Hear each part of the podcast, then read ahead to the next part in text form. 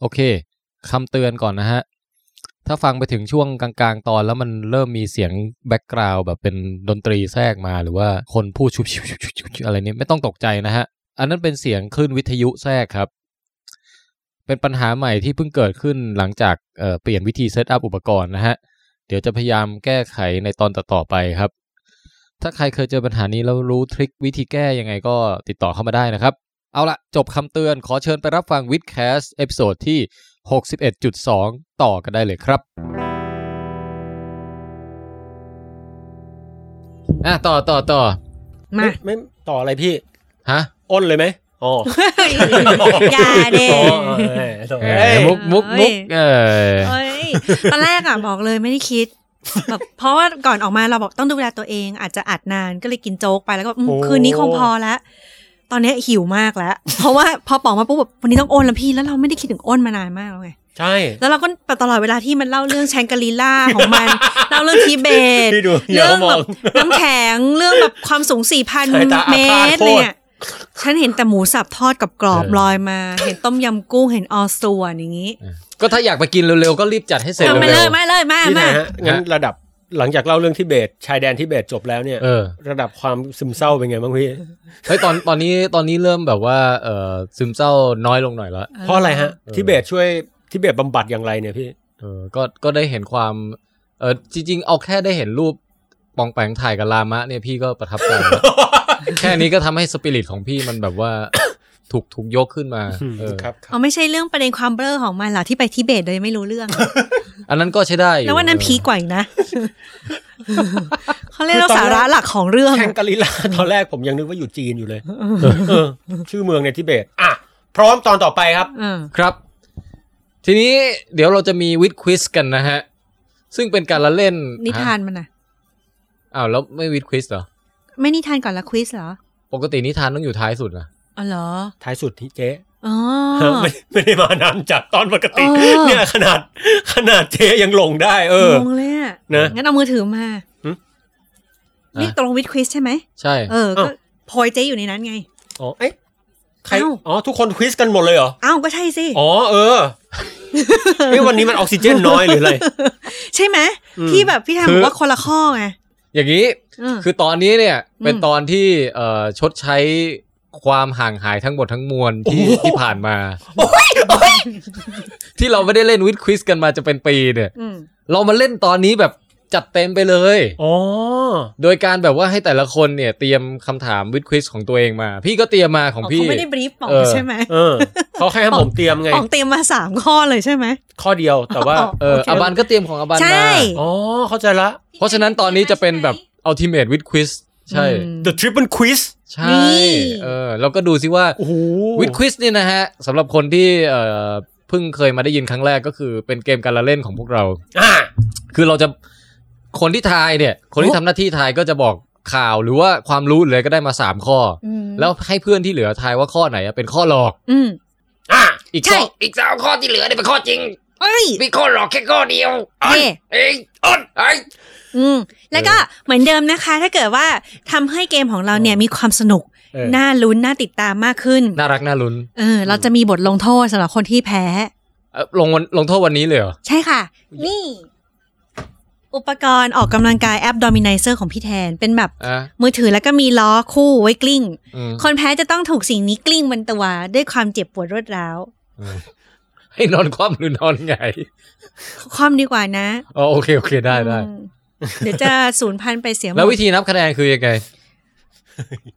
เ อย่างอาบันอาบันจะเริ่มทายก่อนใช่ไหม อืม อืม เออ ถ้าอาบันทายแล้วพวกเราพวกเราไม่มีใครตอบถูกเลยอาบันได้หนึ่งคะแนนนี้ป่ะ ใช่ใช่ใช่ เข้าใจละ อ๋อ แล้วดูว่าใครได้คะแนนน้อยสุดคนนั้นคือคนแพ้ แต่ถ้าเราตอบถูกเราก็เก็บแต้มไว้หนึ่งแต้ม ใช่ เนี่ย ใช่ เออ แล้วถ้าเกิดคะแนนเท่ากันก็เดี๋ยวมีวิธีการตัดสินแบบอื่น อ่ะ อาจจะเป็นการใช้กำลังกันไปดูว่าใครจะชนะ อ่า อืม แล้วให้เราเริ่มก่อนเลยเหร เฮ้ย อ ไอ้ไอการทำเสียงอ่านี่มันให้ความรู้สึกดีเหมือนกันเลย ดีต่อคนพูดแต่คนฟังไม่ได้ มันมัรู้น สึก เหมือน ดี แบบขับเสมหะด้วยอะไรด้วยอะอ่า อย่าให้มันกระเด็นออกมานะ เดี๋ยว ทีมวันนี้มันยังไงวะเนี่ย นั่นตาย เฮ้ยออกมาจริงว่ะใช่ ได้ใช่ได้ พี่ อ่ะมา ไอ้สองคนนี้มันมันแบบแอบดูดบ้องอะไรกันมาก่อนจัดรายการป่าวะ เอาวิทย์คริสอาบันก่อนมาเลย อ่ะมาเลย ทำไมต้องเป็นเราก่อนด้วยล่ะ เพราะว่าตะกี้ปองแปงเล่ายาวไปแล้วไงจะได้สลับมาอาบันบ้าง อืม อืมตื่นเต้นจัง ฟังเสียงของผู้หญิงที่มีความนุ่มนวล ฮะฮะ คำถามวิดควิสนี้ จะเป็นคำถามที่ว่าด้วย เรื่องของคนฉลาด คนฉลาด หรือ คนชดอล าด ฮะอะไรเนี่ย รีเซ็ตกันน่ะ คือคือยังไงนะเต้เดียว พูดเองขำเองเหรง อ่ะ งแล้วงงนี่งงงงจริงจังเลย คานอชลาด เรื่องของคานอชลาด คโนชลาดเหรอ อืม เราพูดถึงคนฉลาดเรานึกถึงเพลงของพี่ป้างอะที่เขาบอกว่า อาจจะเหมือนที่คนฉลาด เดี๋ยวเดี๋ยวเดี๋ยว เพลงอะไรวะเนี่ย รวย หยุดก่อนหยุดก่อน ตามหัวใจเธอให้ดีหน่อยเหี้ย เหมือนโครโมโซมขาดมากกว่านะฮะแบบนี้ไม่เหมือนที่ป้างว่ะพี่ อยากถามว่าใครทิ้งกันไปก่อนใคร อย่างน้อยเธอคงรู้ใจตัวเองดีกว่าฉัน แม้ฉันเองที่พูดคำว่าเลิกกันถามว่าก่อนนั้นใครกันแปลเปลี่ยน ทำไมเป็นว่าด้วยเรื่องของคานอชลาด อันนี้คือจริง ๆ ใช่ไหม ใช่คานชราชคอคนนอหนูชอชิงลอลิงลอลิงสระอาดอเด็ก มันเป็นศัพท์ที่ ก็เป็นคานชราช เป็นศัพท์ที่เป็นศัพท์ที่ไม่เคยได้ยินมาก่อนในชีวิตนะ ก็มันคือคำว่าคนฉลาดไงพี่ แสดงว่าหมีเป็นคนโง่ เออว่ะ อืม สงสัยเราเราเราเออ เอาล่ะ สมองเราไม่ถึง หรือไม่ก็คือเรามั่นใจในมุกของเรามากนั่นเอง อืม นะฮะ อืม ตลกดีเจ๊ อืมขอบคุณนะ เออให้กำลังใจ เขาบอกคนฉลาดจะขำกับมุกด้วยล่ะ เนี่ย อืม ป๋องเป็นคนฉลาด เดี๋ยวก็ระบบ โอ้ย ระบบแตก คือไม่ต้องลำโพงไม่ต้องขยายอะไรข้างๆหูแก้โหในทางเนื้อโอ้โห อยากฉลาดไงเลยค ฉลาดมากไปเที่ยวทิเบตไม่รู้เลยผ่านไปสองวันไม่รู้คานชลาดมา ให้ ก ผมถามเขาเรื่องอย่าวิดควิสของคุณอบันเนี่ยมีธีมไหมครับ ำเออว่ะ มีก็คานชลาดไงก็บ โอ อก เค ไป ทีม แล้ คาน ว อชลาด อ๋อเรื่องนี้ด้วยเหรอฮะ อ่า เออ อ่า โอเค เชิญเลยฮะ ข้อที่หนึ่ง เนี่ยใครทั้งคู่นี่ไม่ใช่คานชลาดจริงๆด้วยพูดตั้งหลายรอบ ครับเอา อืมเอาล่ะ กฎของอาบันก็คือว่าจะมีข้อผิดอยู่ข้อเดียว yes อืมมีข้อถูกสามข้อ อืม เออ เขามีการวิจัยมาว่าคนที่มี IQ สูงๆ หรือเป็นคนฉลาดเนี่ย จะมีคุณสมบัติหรือมีนิสัยแบบใดดังต่อไปนี้ ใช่ ข้อที่หนึ่ง เป็นคนที่ทนเสียงเคี้ยวจับจับจับจับจับจับดัง ๆ ไม่ได้ อืม ข้อที่สอง คนฉลาด อ่ะ อืม ชอบนอนดึก อ๋ออืมอืมน่าสนใจ อืม คนที่สาม เอ้ย ข้อที่สาม อืม คนฉลาด มีความสามารถในการสังสรรค์กับผู้อื่น อืม อืม ข้อที่สี่ เฮ้ยเดี๋ยว ยังไงวะ มันมันต้องมัน ก็แถมไง ทำไมมันกว้างอย่างเงี้ยไม่หมายถึงว่าแบบ เออ ไอ้ไอ้ไอ้สังสรรค์กับผู้อื่นเนี่ย อ่ะชอบสังสรรค์กับผู้อื่น คน อ๋ ฉ อ ลาด มีค ชอ วา บ มชอบชอบ อืม สังสรรค์กับผู้ อืม อื่น อื อ่ ม าโอเค ข้อที่สี่ เขาให้ คน สามข้อ ฉลาดชอบ procrastinate หรือว่าผัดวันกับประกันพรุ่ง อ่าปะปะปะกะการพุ่งอ่ะอ่า โอเค โอ้ยเอาไอ้ไอ้ที่ต่อยแบบ น้ำลายพุ่ง อืม เอาล่ะ ข้อใดเป็นข้อผิด โอเค คณชลาดเอ๋ยเจ้าจงโชว์ภูมิออกมา อ่า ผมให้คุณป่องแปงวิเคราะห์ก่อนเลยฮะ อันนี้โกงแอบดูโพยเรา คือผมว่านะ อืม ครับ เอ่อข้อแรกคือคือคือคนที่มีกึกกึกอะไรนะพี่ ทวนทวนอย่างรวดเร็วรอบ ข้อที่หนึ่ง คนฉลาดทนเสียงเคี้ยวจับจับจับจับจับของคนอื่นไม่ได้ เคี้ยว ผมว่าจริ ดั ง ง คนฉลาดเนี่ย อืม มีอะไรในความคิดที่ว่องไวเขาไม่น่าจะทนอะไรที่น่ารำคาญได้ อันนี้ถูก ๆอืม อืม ข้อที่สองคนฉลาดชอบนอนดึก จริง ผมอะชอบน อนดึก เอ เดี๋ย อ วก่อน อืม ที่เบสสองวัน ข้อที่สามคนฉลาดชอบสังสรรค์กับคนอื่น อืม ผมว่าไม่ไม่ไม่จริง อันนี้ไม่จริงเลย เดี๋ยวก่อนนี่คือเอาตัวเองเป็นบรรทัดฐาน ไม่ ว่า ไม่ เป็น ไม่ ความหมายของคณชลา ก็ ด ดูดูอย่างนิวตันก็เป็นมีคนมีโรคคนมีมีโรคส่วนตัวสูงนะ เออ อื นี่คุณป๋องก็พูดมีเหตุผล ข้อที่ นะ สี่ชอบผัดวันประกันพรุ่ง ผมว่าจริง อืม อย่างเลโอนาร์โดวินชีนี่ก็มีรูปที่วาดไม่เสร็จเยอะเพราะรู้สึกว่ามันคือคือเขาบางทีมันจับจด หรืออะไรเป็นเป็นเหมือนเป็นเหมือนจุดอ่อนที่ที่คนที่มีสติปัญญาสูงน่าจะมี อืม คือบางทีก็ผลัดไปเรื่อยๆ โดยที่ไม่ได้ทำอะไรสักเท่าไหร่ แต่พอ อ่า ทำทีนี่คือแบบมาสเตอร์พีซไปเลยก็ เอ มี อ ม อย่างนี้คุณป๋องนี่แสดงว่าต้องตอบข้อไอ้นี่แนะเลยสังสรรค์ สังสรรค์ อื ผมคิดว่าคนฉลาดไม่ค่อยชอบสังสรรค์นะ อืม ยกเว้นว่าความฉลาดเนี่ยจะนิยามว่าความฉลาดคือความฉลาดทางสังคม แต่ เออ ในในในมุมเนี่ยผมไม่รู้ว่าความฉลาดตีความยังไง นั่นน่ะ เพราะมัน ดิ เป็นสิ่งที่ IQ สูง เอออ อ่านี่เขาไม่นะ ถ้า อ่า IQ ไอไอไอคิวน่าจะเป็นลอจิกเป็นอะไรพวกนี้ผมว่าไม่เกี่ยวกับสังคมไม่น่าจะเกี่ยว ครับ ผมตอบข้อสามฮะ อืมเดี๋ยวก็รู้ว่าคนนั้นฉลาดหรือเปล่า อืม ดูเขายิ้มแย้มผิดแน่เลยว่า เออ ของเรานะ เอ่ออันแรกอะไรนะ ชนเสียงเคี้ยวหยับหยับๆไม่ค่อย อ๋อ ได้เคี้ยวหมากอะพี่ เกี๊ยวหมาก กิน เหรอ ข้าวดังอะไรอย่างเงี้ย เออ เหมือนที่เราไปกันที่อ้นน่ะ ถ้าเคี้ยวดังระดับนั้นที่ว่าคนโง่ก็ทนไม่ได้วะ เคี้ยวเคี้ยว เอางี้ อืม คือจริง ๆ เราอยากตอบข้อนี้ด้วยแหละ อืม เพราะว่าเรารู้สึกว่าคนฉลาดเนี่ย ชอบคิดนู่นคิดนี่ใช่ไหมอาจจะแบบคิดจนเอ่อหลุดเข้าไปอยู่ในโลกตัวเองจนไม่ได้ยินเสียงคนเคี้ยวข้าว โต๊ะข้างๆก็ เฮ้ ได้ ยเฮ้ยเฮ้ยเฮ้ยไม่แน่ไม่แน่ เออใช่ไหมแต่ว่าเราขณะเดียวกันเรารู้สึกว่า ถ้าชอยนี้เป็นชอยมั่วอาบันอยู่ดีๆจะมั่วข้อนี้ขึ้นมาได้ไง มันต้องเป็นไปอ่านเจอมาแน่เลยอะไรเงี้ยเพราะมันไม่ไม่ใช่สิ่งที่อยู่ดีๆ น่าจะมั่วขึ้นมาได้ ดัก คือว่า ท ฉันโง่ว่างั้นเถอะ ดักทางดักทาง อืม เออนั่นเด็หรือว่าหรือว่าจริงๆเราเป็นเสียงตดดังวะคนฉลาดไม่ชอบเสียงตดดังนี้วะ ไม่ว่าคนประเภทไหนก็ไม่ชอบทั้งนั้นแหละ แต่พี่แทนชอบ พี่ ใช่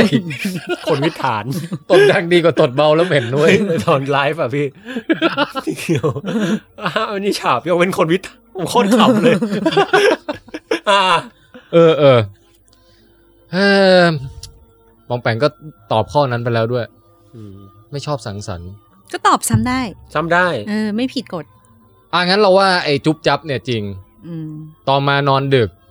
คนฉลาดชอบนอนดึกใช่ไหม อืม ไอคิวสูงนอนดึก เราว่าอันเนี้ยไม่จริง อืม ไม่น่าจะเกี่ยว เออ เราว่าสังสรรค์เนี่ย เอ่อไอคิวสูง เอ่อแล้วสังสรรค์เนี่ย น่าจะไปด้วยกันได้ ไม่จำเป็นต้องเป็นฉลาดในลักษณะแบบ เอ่ออัจฉริยะที่พูดจาใครไม่รู้เรื่องอะไรอย่างนี้ อืม อืม อาจจะเป็นแนว เห็นรี่คาวราวันดิตอืมเห็นรี่ ใคร คาว ไม่ได้ฟัง เออเออใช่ใช่ ใช่ไม่ใช่แนวแบบเฮนรี่คาร์ดิชเป็นนักประดิษฐ์ไม่จัดจริต เฮนรี่คาวันดิตเขามีแต่วิทย์เป็นเพื่อนส นิท เออเรานึกถึงแบบอย่างเออคุณคุณชื่ออะไรนะ คุณอีลอนมัสอย่างเงี้ยเขาก็ อืม เขาก็น่าจะชอบสังสรรค์อยู่นะ เฮ้ยจริงเหรอพี่ ไม่รู้ดิเห็นเขาชอบแบบทำอะไรตลกตลกๆว่ะเอ อ๋อออ่าอย่างคุณสตีเฟนฮอว์กิงก็ชอบสังสรรค์อยู่เนี่ย อืมก็จริง เออ ชอบแบบ อืม ฮาฮาๆอะไรอย่างเงี้ยเราว่านะ เออ เดี๋ยวก่อนอันนี้เหมือนจะพยายามอ่านสีหน้าเรามากกว่า เลย เอ อืม อเออ แล้วก็ข้อสุดท้ายอะไรนะ เออ ชอบผัดวันประกันพรุ่ง โอ้ เออทำไมวะ นำไปสู่ความดีเพรสเหมือนเดิมหรือเปล่าหน้าตาเค แล้ว รีย มัว ด แต่ มา ผั ก ดวันประกันพรุ่งแล้วมันจะฉลาดไหม เนี่ย จะอ่าน ไปด่า หนังสือวันนี้เอ้ย ไปด่าเขา อ่านพรุ่งนี้แล้วกัน เออว่ะ มันดูแบบขัดแย้งกันพิกลนะ เออ ก็จริง เอ้ยเราตกลงข้อไหนดีวะ แต่ข้อเนี่ยพี่นึกดูดีๆดิถ้ามันผิดจริงอะ เดี๋ยวนะ ในอดีตของการทำวิดควิสเนี่ยมีการรวมหัวกันช่วยวิเคราะห์ได้ด้วย เหรอ ได้ดิฮะ จริงเหรอ ใช่ มีตั้งแต่เมื่อไหร่ไม่เคยมี มีตั้งแต่มันมีข้อสี่ออกมานี่แหละเจ๊คอยถามสามข้อ เฮ้ยตอบยากจัง ต้องถืออ่ะก่อนอื่นต้องชมท่านบันว่า อืมอืม เลือกช้อยมาได้อย่างแบบ เดาไม่ถูกเลยว่าคืออันไหนกันแน่ อืม เอออ อันนี้ไม่จำเป็นเข้าสู่คำตอบเลย ขอตอบเลยแล้วกันว่า เออเอางี้เราว่าตอนแรกจะเอานอนดึก แต่เปลี่ยนมาเป็นเอ่อผัดวันประกันพรุ่งเดียว อืม คนขอตอบว่าในความเป็นจริงแล้วอ่ะคนฉลาดไม่ชอบผัดวันประกันพรุ่งอ่า โอเค ในคำตอบแล้วนะ เฉลยนะ ฮะเฉลยข้อไหนก่อน อืม งั้นข้อที่ทุกคนตอบถูกทุกคนไอ้ยทางคู่ก่อนข้อแรกก็คือ คนฉลาด ทนเสียงเคี้ยวจับจับจับจับดัง ๆ คนอื่นไม่ได้ อืม อันนี้เป็นเรื่องจริง อืม เฮ้ย ไม่ชอบ อันนี้เกลียวกราดนะ นี่ไงฉลาดฉ อ๋ อลาด ฉลาดฉลาดเออ เพราะเขาบอกว่าคนที่ IQ สูงสูงๆอ่ะเขาจะมีความคิดสร้างสรรค์แล้วก็มีแบบเขาเรียกว่า cognition สูงอ่ะ อืม ในการที่จะแบบว่าฟิลเตอร์ข้อมูลต่างๆ อันไหนที่เป็นข้อมูลที่มีประโยชน์หรือจำเป็นกับในการระบบระบบความคิดของเขา อันไหนที่แบบเป็นความคิดไร้สาระที่มันยิบหยิมดราม่ากันเมาส์มอยคนอื่นอะไรเงี้ยเขาจะการออกไป อ่ะฮะ เพราะฉะนั้น การเคี้ยวเสียงหยับหยับหยับๆๆอ่ะมันไปขัดขวางหรืออินเทอร์เฟียกับระบบความคิดของเขาที่มีอยู่ เพราะว่าต่อให้นั่งกินข้าวเขาอาจจะกำลังคิดถึงอะไรอยู่ที่อยู่ในหัว ครับ หรือว่าสังเกตสิ่งแวดล้อมแต่สิ่งเคี้ยวหยับหยับหยับๆๆอ่ะมันทำให้เขาแบบถูก Distract เออดิสแทรก รบกวน ถูกรบกวน อืม อืม เพราะฉะนั้นก็เลยเป็นเรื่องจริง อืม ดังดังดังดังดัง ท่านประธาน และ ค ร รั ว บ มและรวมไปถึงเสียงดัง ๆ จังหวะอื่น ๆ ที่ทำให้ดิสแทรกด้วย อ๋อ ผมอยากจะทราบครับว่าท่านประธานนำข้อมูลเหล่านี้มาจากเอ่องานวิจัยใดหรือว่าที่ไหนแหล่งข้อมูลไหนฮะ อ๋อก็รวมมาทั้งหมด 3 ที่นะคะ Leader Digest WebMD แล้วก็อีกสำนักข่าวหนึ่งจำไม่ได้แล้ว โอ้โห อย่าให้ดูอืม น่าสนใจนะฮะ แต่ ค่ะ ก็อยากรู้ว่าเออเขาไปศึกษามาได้ยังไงถึง อืม ถึงได้ข้อสรุปนี้ โอ้นี่ไม่ใช่คนโง่นะคะ ถึง ฮะ ได้มีการคิดสงสัยต่อไปนะคะ เดี๋ยวไป ครับ ทำกันบ้านต่อเองนะคะ เออ อ่ะ เอาละค่ะ เฉลยต่อไปข้อที่ตอบถูกทั้งคู่อีกก็คือ นอนดึกทำไมป๋องดูดน้ำได้ท่าเหมือนแบบว่าดูดขวดนม โอเค คน IQ สูงเขาบอกว่า เขาก็คือมันเชื่อมโยงกับข้อแรก คือตอนกลางวันอ่ะ จะมีเสียงความวุ่นวาย เสียงรถ เสียงราเสียงอะไรคนอื่นมากมาย ตอนคืนเงียบสงัด เป็น อ่าฮะ ช่วงเวลาที่หัวแล่น ไม่มีอะไรมาดิสแทรกเขา อ่ะแล้วถ้าเกิดว่าเนี่ยเนี่ยที่ที่เราเอองงคือว่า อืม สมมุติคนเบลอคนหนึ่งอ่ะ อืม ก็ชอบนอนดึกเหมือนกันอย่างเงี้ย อืมเขาก็คงพูด แบบ ถึง ชอบ แบ เล่ บ นเกมดึก ๆ หรือว่าชอบ อ้าวคนเล่นเกม ชอบ อาจ เล่ จะ นเล่นไพ่ดึก ๆ อะไร อย่าง ผู้เนี่ เงี้ยยอาจจะ IQ สูง แต่ไม่ใช่เป็นนักวิชาการ นินึ ก็ ง ได้ ท่านปันขอดีเฟนแทนนิดนึ เอง อเออ คือโจโจทย์ข้อเนี้ยเขาบอกว่าคนฉลาดเนี่ยจะนอนดึก เออ แต่ถ้าเราเจอคนที่นอนคนคนเบลอที่นอนดึก ไม่ขัดแย้งกันนะ ก็ถือว่าถือว่า โดยลอจิกเนี่ยถือว่า ไม่ขัด ของ แย้ง สองอย่างเนี้ยไม่ขัดแย้งกัน เออ ถ้าฉลาดแล้วจะนอนดึก แต่ถ้าโง่และเจอคนโง่แล้วก็นอนดึก ไม่ได้แปลไม่ได้ขัดแย้งกับการที่คนฉลาดนอนดึก เออว่ะ พี่ต้องเจอคนที่ฉลาดแต่ไม่ยอมนอนดึกอย่างเงี้ย อ่า ถือว่า อ่า ลอจิกเนี่ยผิด แสดงว่าคนฉลาดแต่นอนเร็วเนี่ย ไม่ค่อยมีอย่างนี้อ่ะ ไม่ค่อยมี ถ้าถ้าจะให้ข้อนี้ ถ้าโดย ถูกอะ ถ้าโดย เนี่ยเออ เออ เออ ใช่ ก็เอาเอาตามข้อมูลนี้ คน ก็ เบล ใช่ ออาจจะนอนดึกได้ ดังนั้นเวลาเจอคนนอนดึกอย่าเรายังไม่ตัดสินไม่ได้ว่าฉลาดหรือเบลอ เออฮะ แล้วก็พี่หมีเมื่อกี้พูดเนี่ยมีสเต r ร o ไท p ์บอกว่าอาจจะเล่นไพ่เล่นเกม พวกเนี้ยเบลอทำไมถึงนอน ดึก จริง ๆเขาอาจจะ IQ สูง มากก็ได้นะ แต่แค่ไม่ใช่ อ้าว นักสายวิชาการหมีนึกออกไหม ใช่เพราะผมเล่นเกมตอนดึกพี่ เออ แล้วแบบ ว่ะ อย่างพวกเล่นไพ่อย่างเงี้ยพวกเซียนตัดไพ่พวกอะไรพวกเนี้ย อ่าฮะ พวกนี้มันอัจฉริยะนะเว้ยถึงได้ชนะกันนะ เออ เออ อ่ะ มาต่อ มิจฉาชีพนี่ดีใจตอนนี้ เฮ้ อืม แล้วก็อีกอย่างหนึ่งก็คือเขาบอกว่า มันอาจจะอ้างอิงมาถึงแบบว่าเรื่องของการวิวัฒนาการจากสมัยโบราณ เช่นสมัยก่อนเนี่ย มันเป็นแบบช่วงเวลากลางคืนมันไม่มีไฟฟ้าไง มันมืด อืม คนที่เพราะฉะนั้นนะมนุษย์ทั่วไปอะ่ะ พอถึงเวลากลางคืนปุ๊บจะเก็บตัวอยู่กับบ้าน เพราะข้างนอกมันคือสิ่งที่ไม่รู้ มันคือสิ่งอันตราย อืม แต่คนที่มี IQ สูงและฉลาดเนี่ยเขารู้สึกเขาเอาตัวรอดได้ในเวลากลางคืน แล้วเขาจะมีความสงสัยใครรู้ และออกไปสำรวจในเวลากลางคืนมากกว่าคนโง่ อืม อืม ประมาณนั้นอะล่ะ คราวนี้ เดี๋ยวเดี๋ยวเดี๋ยวเดี๋ยวแล้วคนที่ออกชอบออกไปนอกบ้านกลางคืนเนี่ยว่ายิ่งเสี่ยงอันตราย เดี๋ยว ไม่น่าจะถือว่าฉเขาลาด พูดถึง นะ ยุคโบราณสิ ยุคโบราณยิ่งอันตรายเยอะเลย ก็ก็พวกถ้าเกิดใครสงสัยออกไปแล้วตายก็ไม่ได้สืบลูก สืบหลานไปไง ก็มีเฉพาะผู้ไฮไอคิวเท่านั้นถึงได้รอดชีวิตเอาตัวรอดในความมืดมาได้สืบลูกหลานกันมาไง เอออ่ะอ่ะอ่ะยอมรับก็ได้อ่ะ อืมอะล่ะ จะถึงช่วงเวลาของการรู้แล้วว่าใครจะแพ้ หนึ่งในนี้มีคนตอบถูกหนึ่งคน yes เฮ้ย อย่างเงี้ยบานก็ไม่ได้แต้มมาเลย ไม่เป็นไรหรอก งักงักงักงักงัก เพราะว่าเดี๋ยวในเกมอื่นเราชนะหมดทั้งคู่ อืม อืม แรงอ่ะ ถ้าอย่างนั้นจะบอกว่า ข้อที่ชอบสังสรรค์กับคนอื่นนั้น เป็นข้อที่ อืม เป็นข้อที่ อืม ผิด ผิดแปลว่าอะไรผิด คน คือหลอก อืม คนที่มี IQ ถึงสูงๆอ่ะเขาแบบว่าไม่ค่อยชอบอยู่กับคนอื่นเย อ่ะถ้างั้นลง อะ ไปก็ตอบถูกดิ แน่นอนเพราะผมเป็นคนฉลาด โอ้ย ๆดูคนดูดูใบหน้ายิ้มของเขาดิ มีเสน่ห์ อะไรวะอืม เพราะฉะนั้น ขอขอให้ผลหน่อยฮะอยาก ใช่ ฟัง ใช่ใช่ เออ คือเขาบอกว่าบางทีอยู่ก็คือเชื่อมโยงกับเหตุผลข้างบนต้นๆน่ะ ม อยู่คนเดียวอ่ะบางทีได้ความคิดมากกว่า แล้วบางการที่ต้องมาโซเชียลไลซ์กับคนอื่นน่ะเขาบอกว่ารู้สึกเหน็ดเหนื่อย ใช่จริงจริง อ๋อ มีเรื่องจริงเลย แบบ เวลา เจอแบบปัญคือเป็นคนที่ไวอ่ะ จะเป็นคนที่เซนซิทีฟ เห็นด้วยทุกข้อ สามารถที่จะแบบว่ารับรู้ความรู้สึกของคนนู้นคนนี้อะไรเงี้ยบางทีมันเหนื่อยแบบว่าบางทีจะ อ่าฮะ เล่นเกมการเมืองกับคนนู้นคนนี้ยังไง ถ้าคนโง่มาก็ไม่เล่นการเมืองไม่รู้เรื่องอะไรทั้งสิ้น ไม่สนใจที่จะโซเชียลไลซ์อะไร เออ เออ คราวนี้มาข้อสุดท้าย คนฉลาดมักจะชอบผัดวันประกันพรุ่ง เขาบอกว่ายกตัวอย่างเช่นสตีฟจ็อบส์แม้กระทั่งว่ามีโปรเจกต์ที่รู้แล้วว่ามันใช่แบบนี้ แต่ว่ายังไม่เดินหน้าทำงานให้มันเสร็จเพราะสตีฟจ็อบส์ยังมีความรู้สึกอยู่ว่า มันยังมีกระบวนการอะไรบางอย่างที่มันยังสังเคราะห์เพิ่มไปได้ เพื่อให้เป้าหมายสุดท้ายมันเพอร์เฟกที่สุด อ๋อ เออ คือเขาจะรู้สึกแบบว่าคำว่า innovation กับ creative อ่ะ มันยังมาได้อีก คือต่อให้เหมือนกับเรารู้ว่า พี่หมีคนรู้ว่าต้องตัดต่อให้เสร็จแค่เนี้ย ช่ แต่ในใจรู้ว่าจริงๆ ฉันเสียบอันนี้เพิ่มก็ได้ ฉันเสียบอันนู้นเพิ่มก็ได้ อ่ฮะ ในการที่มันเห็นแบบเรามีความสามารถในการคิดแบบนี้ได้อะทำให้ทำงานช้าชอบยืดเวลาการทำงานให้เสร็จออกไป อืมใช่ใช่ใช่ แล้วก็บางทีก็คือมีความรู้สึกว่าเฮ้ยงานเนี้ยมันยังไม่สำคัญหรอกงานนี้ทำอันนี้ก่อนดีกว่า ก็เลยผัดวันประกันพรุ่งเอาอันอื่นที่รู้สึกว่ายังไม่ท้าทายหรือไม่สำคัญเท่าออกไป อืมจบนะเพราะฉะนั้น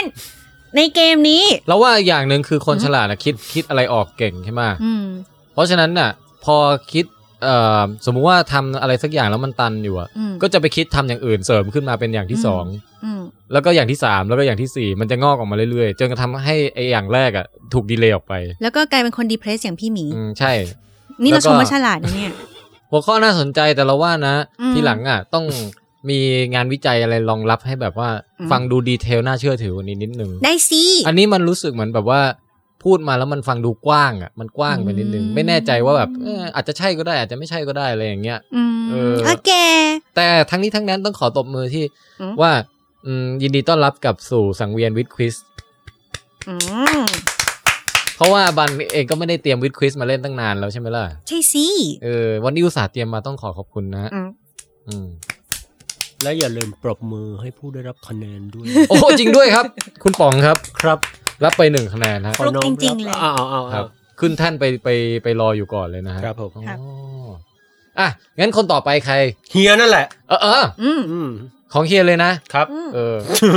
แต่เฮียนี่จะเฉลยยาวนิดนึงนะ ได้ฮะ ก็ไม่เป็นไรขั้นกับที่เมื่อกี้ป๋องพูดมาด้วยไง อืม อ๋อโอเคนะเอออ อืมเดี๋ยวก่อนยาวนี่กี่ชั่วโมง ไม่ไม่ไม่ถึง อ๋ ชั่วโมง อเคียวสบาย เออ ไม่ถึง อ่ะ นาที งั้นขออนุญาตเปิดคอม ฮ้ย ไม่ถึงนาทีด้วย ผมไม่เปิดคอมด้วยเว้ย อืมกลัวละ ผมกลัวละ จังหวะนี้นะครับ แค่จะบอกว่าในส่วนควิสของอบันเนี่ย ผมไปช่วยอ่านข้อมูลเพิ่มเติมมาแล้วครับ ก็มีการเอามาสรุปเอ่อส่วนที่เป็นเนื้อหาวิชาการเสริมนะฮะ ให้ฟังกันอยู่ในช่วงท้ายตอนครับ หลังเพลงจบนะฮะ ใครสนใจก็ถือว่าเป็นโบนัสนะฮะคอยติดตามฟังกันได้ครับ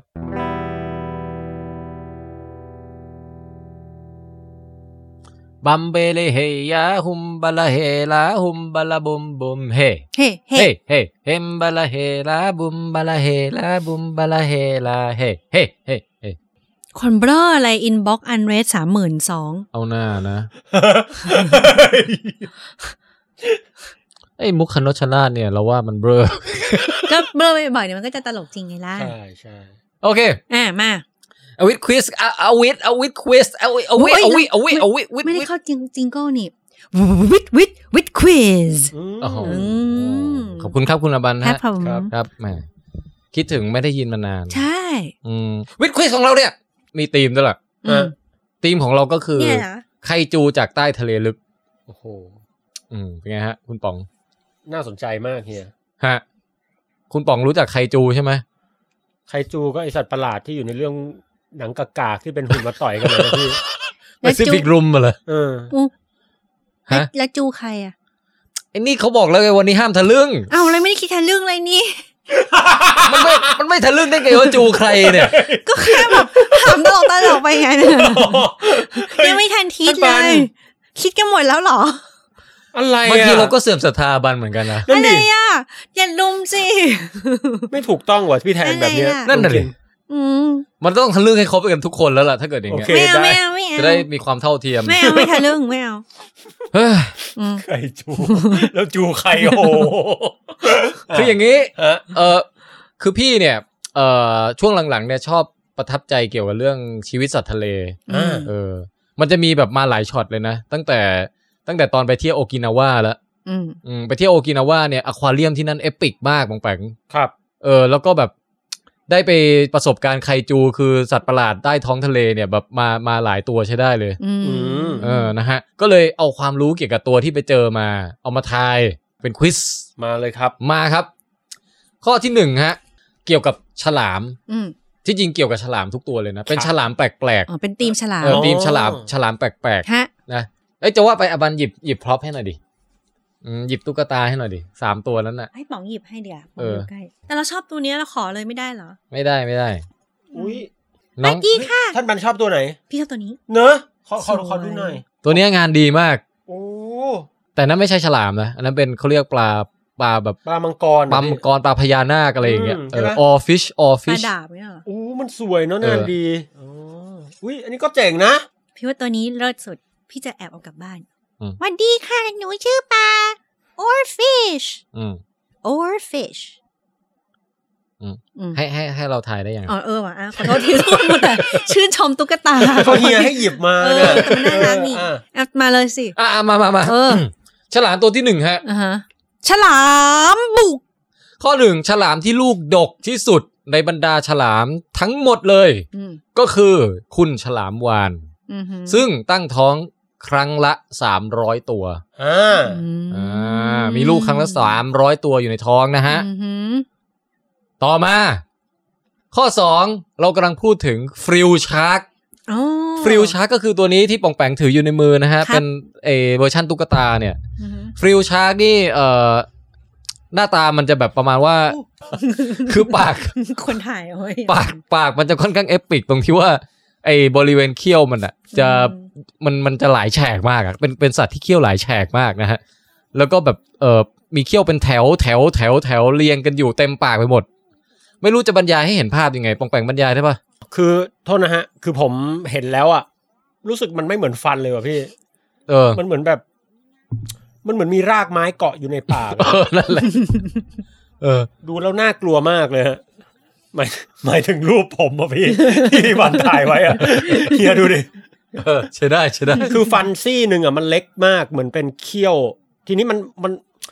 มันเรียงกันเป็นตับเป็นแถวเข้าไปข้างในมันดูแล้วมันน่ากลัวผมว่า เอออ ม ก็คือเป็นฉลามที่หน้าตาแบบแปลกประหลาดตัวห ป นึ่ ระ ง หลาดเอ้ยมันเป็นฉลามเหรอพี่ เป็ แบนบฉนี้ลามฮะ มันไม่ เออ ไม่ใช่ปลาไหลเหรอ เออหุ่นมันคล้ายๆปลาไหลนะ ใช่ แต่ว่า น่าเกลียดน่า แต่ว่าจ กลัว ริงๆมัน เนอะ คือฉลาม อืม อืม อี อ่านี่ก็คือฟริลชาร์กเอ่อคำไทยเกี่ยวกับฟริลชาร์กข้อนี้ก็คือฟริลชาร์กเนี่ย สถิติตั้งท้องนานที่สุดฮะ อืม อืม ในบรรดาไม่ใช่แค่ฉลามด้วยนะ แต่ในบรรดาสัตว์ทุกชนิดในโลกนี้เลย เฮ้ย คือตั้งท้องนานเป็นเวลาสามปีครึ่ง อันนี้ก็คือกำลังถ่ายเซลฟี่กันอยู่นะฮ ะ ฟัง แล้วก็ไม่ ต่ฟัง สนใจ แต่ฟัง ฟัง สามปีครึ่อยู่ ง ก็สาม อ ปี ย่า ค น้ รึ่ อง ยก็จะถ่ายรูป อ่าอ่าโอเค เออ ต่อมา ต่อมาข้อสาม เออ เป็นเกี่ยวกับตัวนี้ฮะก็บลินชาร์ก อ๋อ นี่ โอ้ นี่นี่ตัวนี่มานี้นี่ ตีมนี่ อันนี้ มา คือ จากตุ๊กตาตุนทุกตัวเลยอ่ะ ใช่ นี่มีตุ๊กตาแบบ อ่ะ ฟิ มี ชเชอร์ลิงกับ นี่ บิ เรา น ถ่าย ชา กับ ร์ก ทุกคนแล้วไงพี่หมีตามพี่หมีบ้าง เอามาอยู่ใกล้ๆหน้า ซึ่งไอ้ตุ๊กตาพวกนี้เนี่ย พี่ เออ หาแหล่งแหล่งขายเจอแล้วนะ หนึ่ง โอ้ สอง กำลังคิดอยู่ว่าจะเปิด อืม เปิดพรีออเดอร์อยู่นะฮะ เฮ้ย เอา เออ เราซื้อด้วยเองเอานี้ เราเอาตัวน้อง อย่างนี้เลยเหรอพี่ ใช่อย่างนี้เลย ของ จา ญี่ ก ปุ่น จากแหล่งเลยจากญี่ปุ่นเลย ว้าว แต่จะเท่าไหร่ยังไม่รู้นะ เพราะว่ากว่าจะบวกค่าขนส่งบวกอะไร ค่าค่าสุดให้ยเปิดบอกเหมือนจริงว่ะขออีกทีหนึ่งได้ไหมให้ยบอกว่าตาตาเกลือกแบบกลมกว่านี้เออ เอ อเออเหมือนเหมือนว่ะ ครับต่อ อืม บันเทิงมากค่ะตุ๊กตานี้ อืม เฮ้ย ดูอยู่ค่ะ เออแล้วฉลามกอบลินมันยังไงพี่ คืออาบันก็ยังก็เออยัง ยังถ่ายรูปไม่เสร็จ พูดไปด้วยได้ เอ เฮี อย ไม่ต้อง โอเคอ่ะ ก็ฉลามกอบบินเนี่ยฮะเอ่อ ครับ มีเคสที่แบบรายงานว่าเจอกรณีฉลามกอบบินกัดคน ที่เคยมีมาทั้งหมดในประวัติศาสตร์มีทั้งหมด 2 ครั้ง อืม 2 รายด้วยกันที่โดน อ่าฮะ ฉลามกอบบินกัด ครับ อ่ะจบแล้วฮะ อืมอุ้ยไม่เห็นยากเลย ทีนี้เออเอ่อ อ่ะ เดี๋ยวแป๊บนึงนะ คือยังไม่ได้อธิบายเลยว่าฉลามกอบบินคืออะไร เดี๋ยวคนจะแบบเออแล้วมันฉลามกอบบินกัดแล้วมันแปลกกว่าฉลามอื่นตรงไหน ม คือฉลามกอบบินเนี่ยต้องเข้าใจว่าเราเคยพูดถึงในวิดแคสตอนหนึ่งว่ามันเป็นสัตว์ที่ปากแบบสุดยอดมาก แบบ อืม นี้ คือ หัวเนี่ย มันจะ อื ให้ ม มีหงอนออกมาคล้ายๆ นกเงือก เออ อืม แล้วก็พอมีเขี้ยวมาคือออกมาคือทั้งเหงือกทั้งยวงเลยงอบ เออคือมันสามารถแบบ เอ ออก อ มางาบเหยื่อ ยื่นยื่นปากบนออกมาเบินเบินปากออกมาได้ ครับ อ ยื่นออกมาแล้วก็เป็นแบบราวกับมีมือ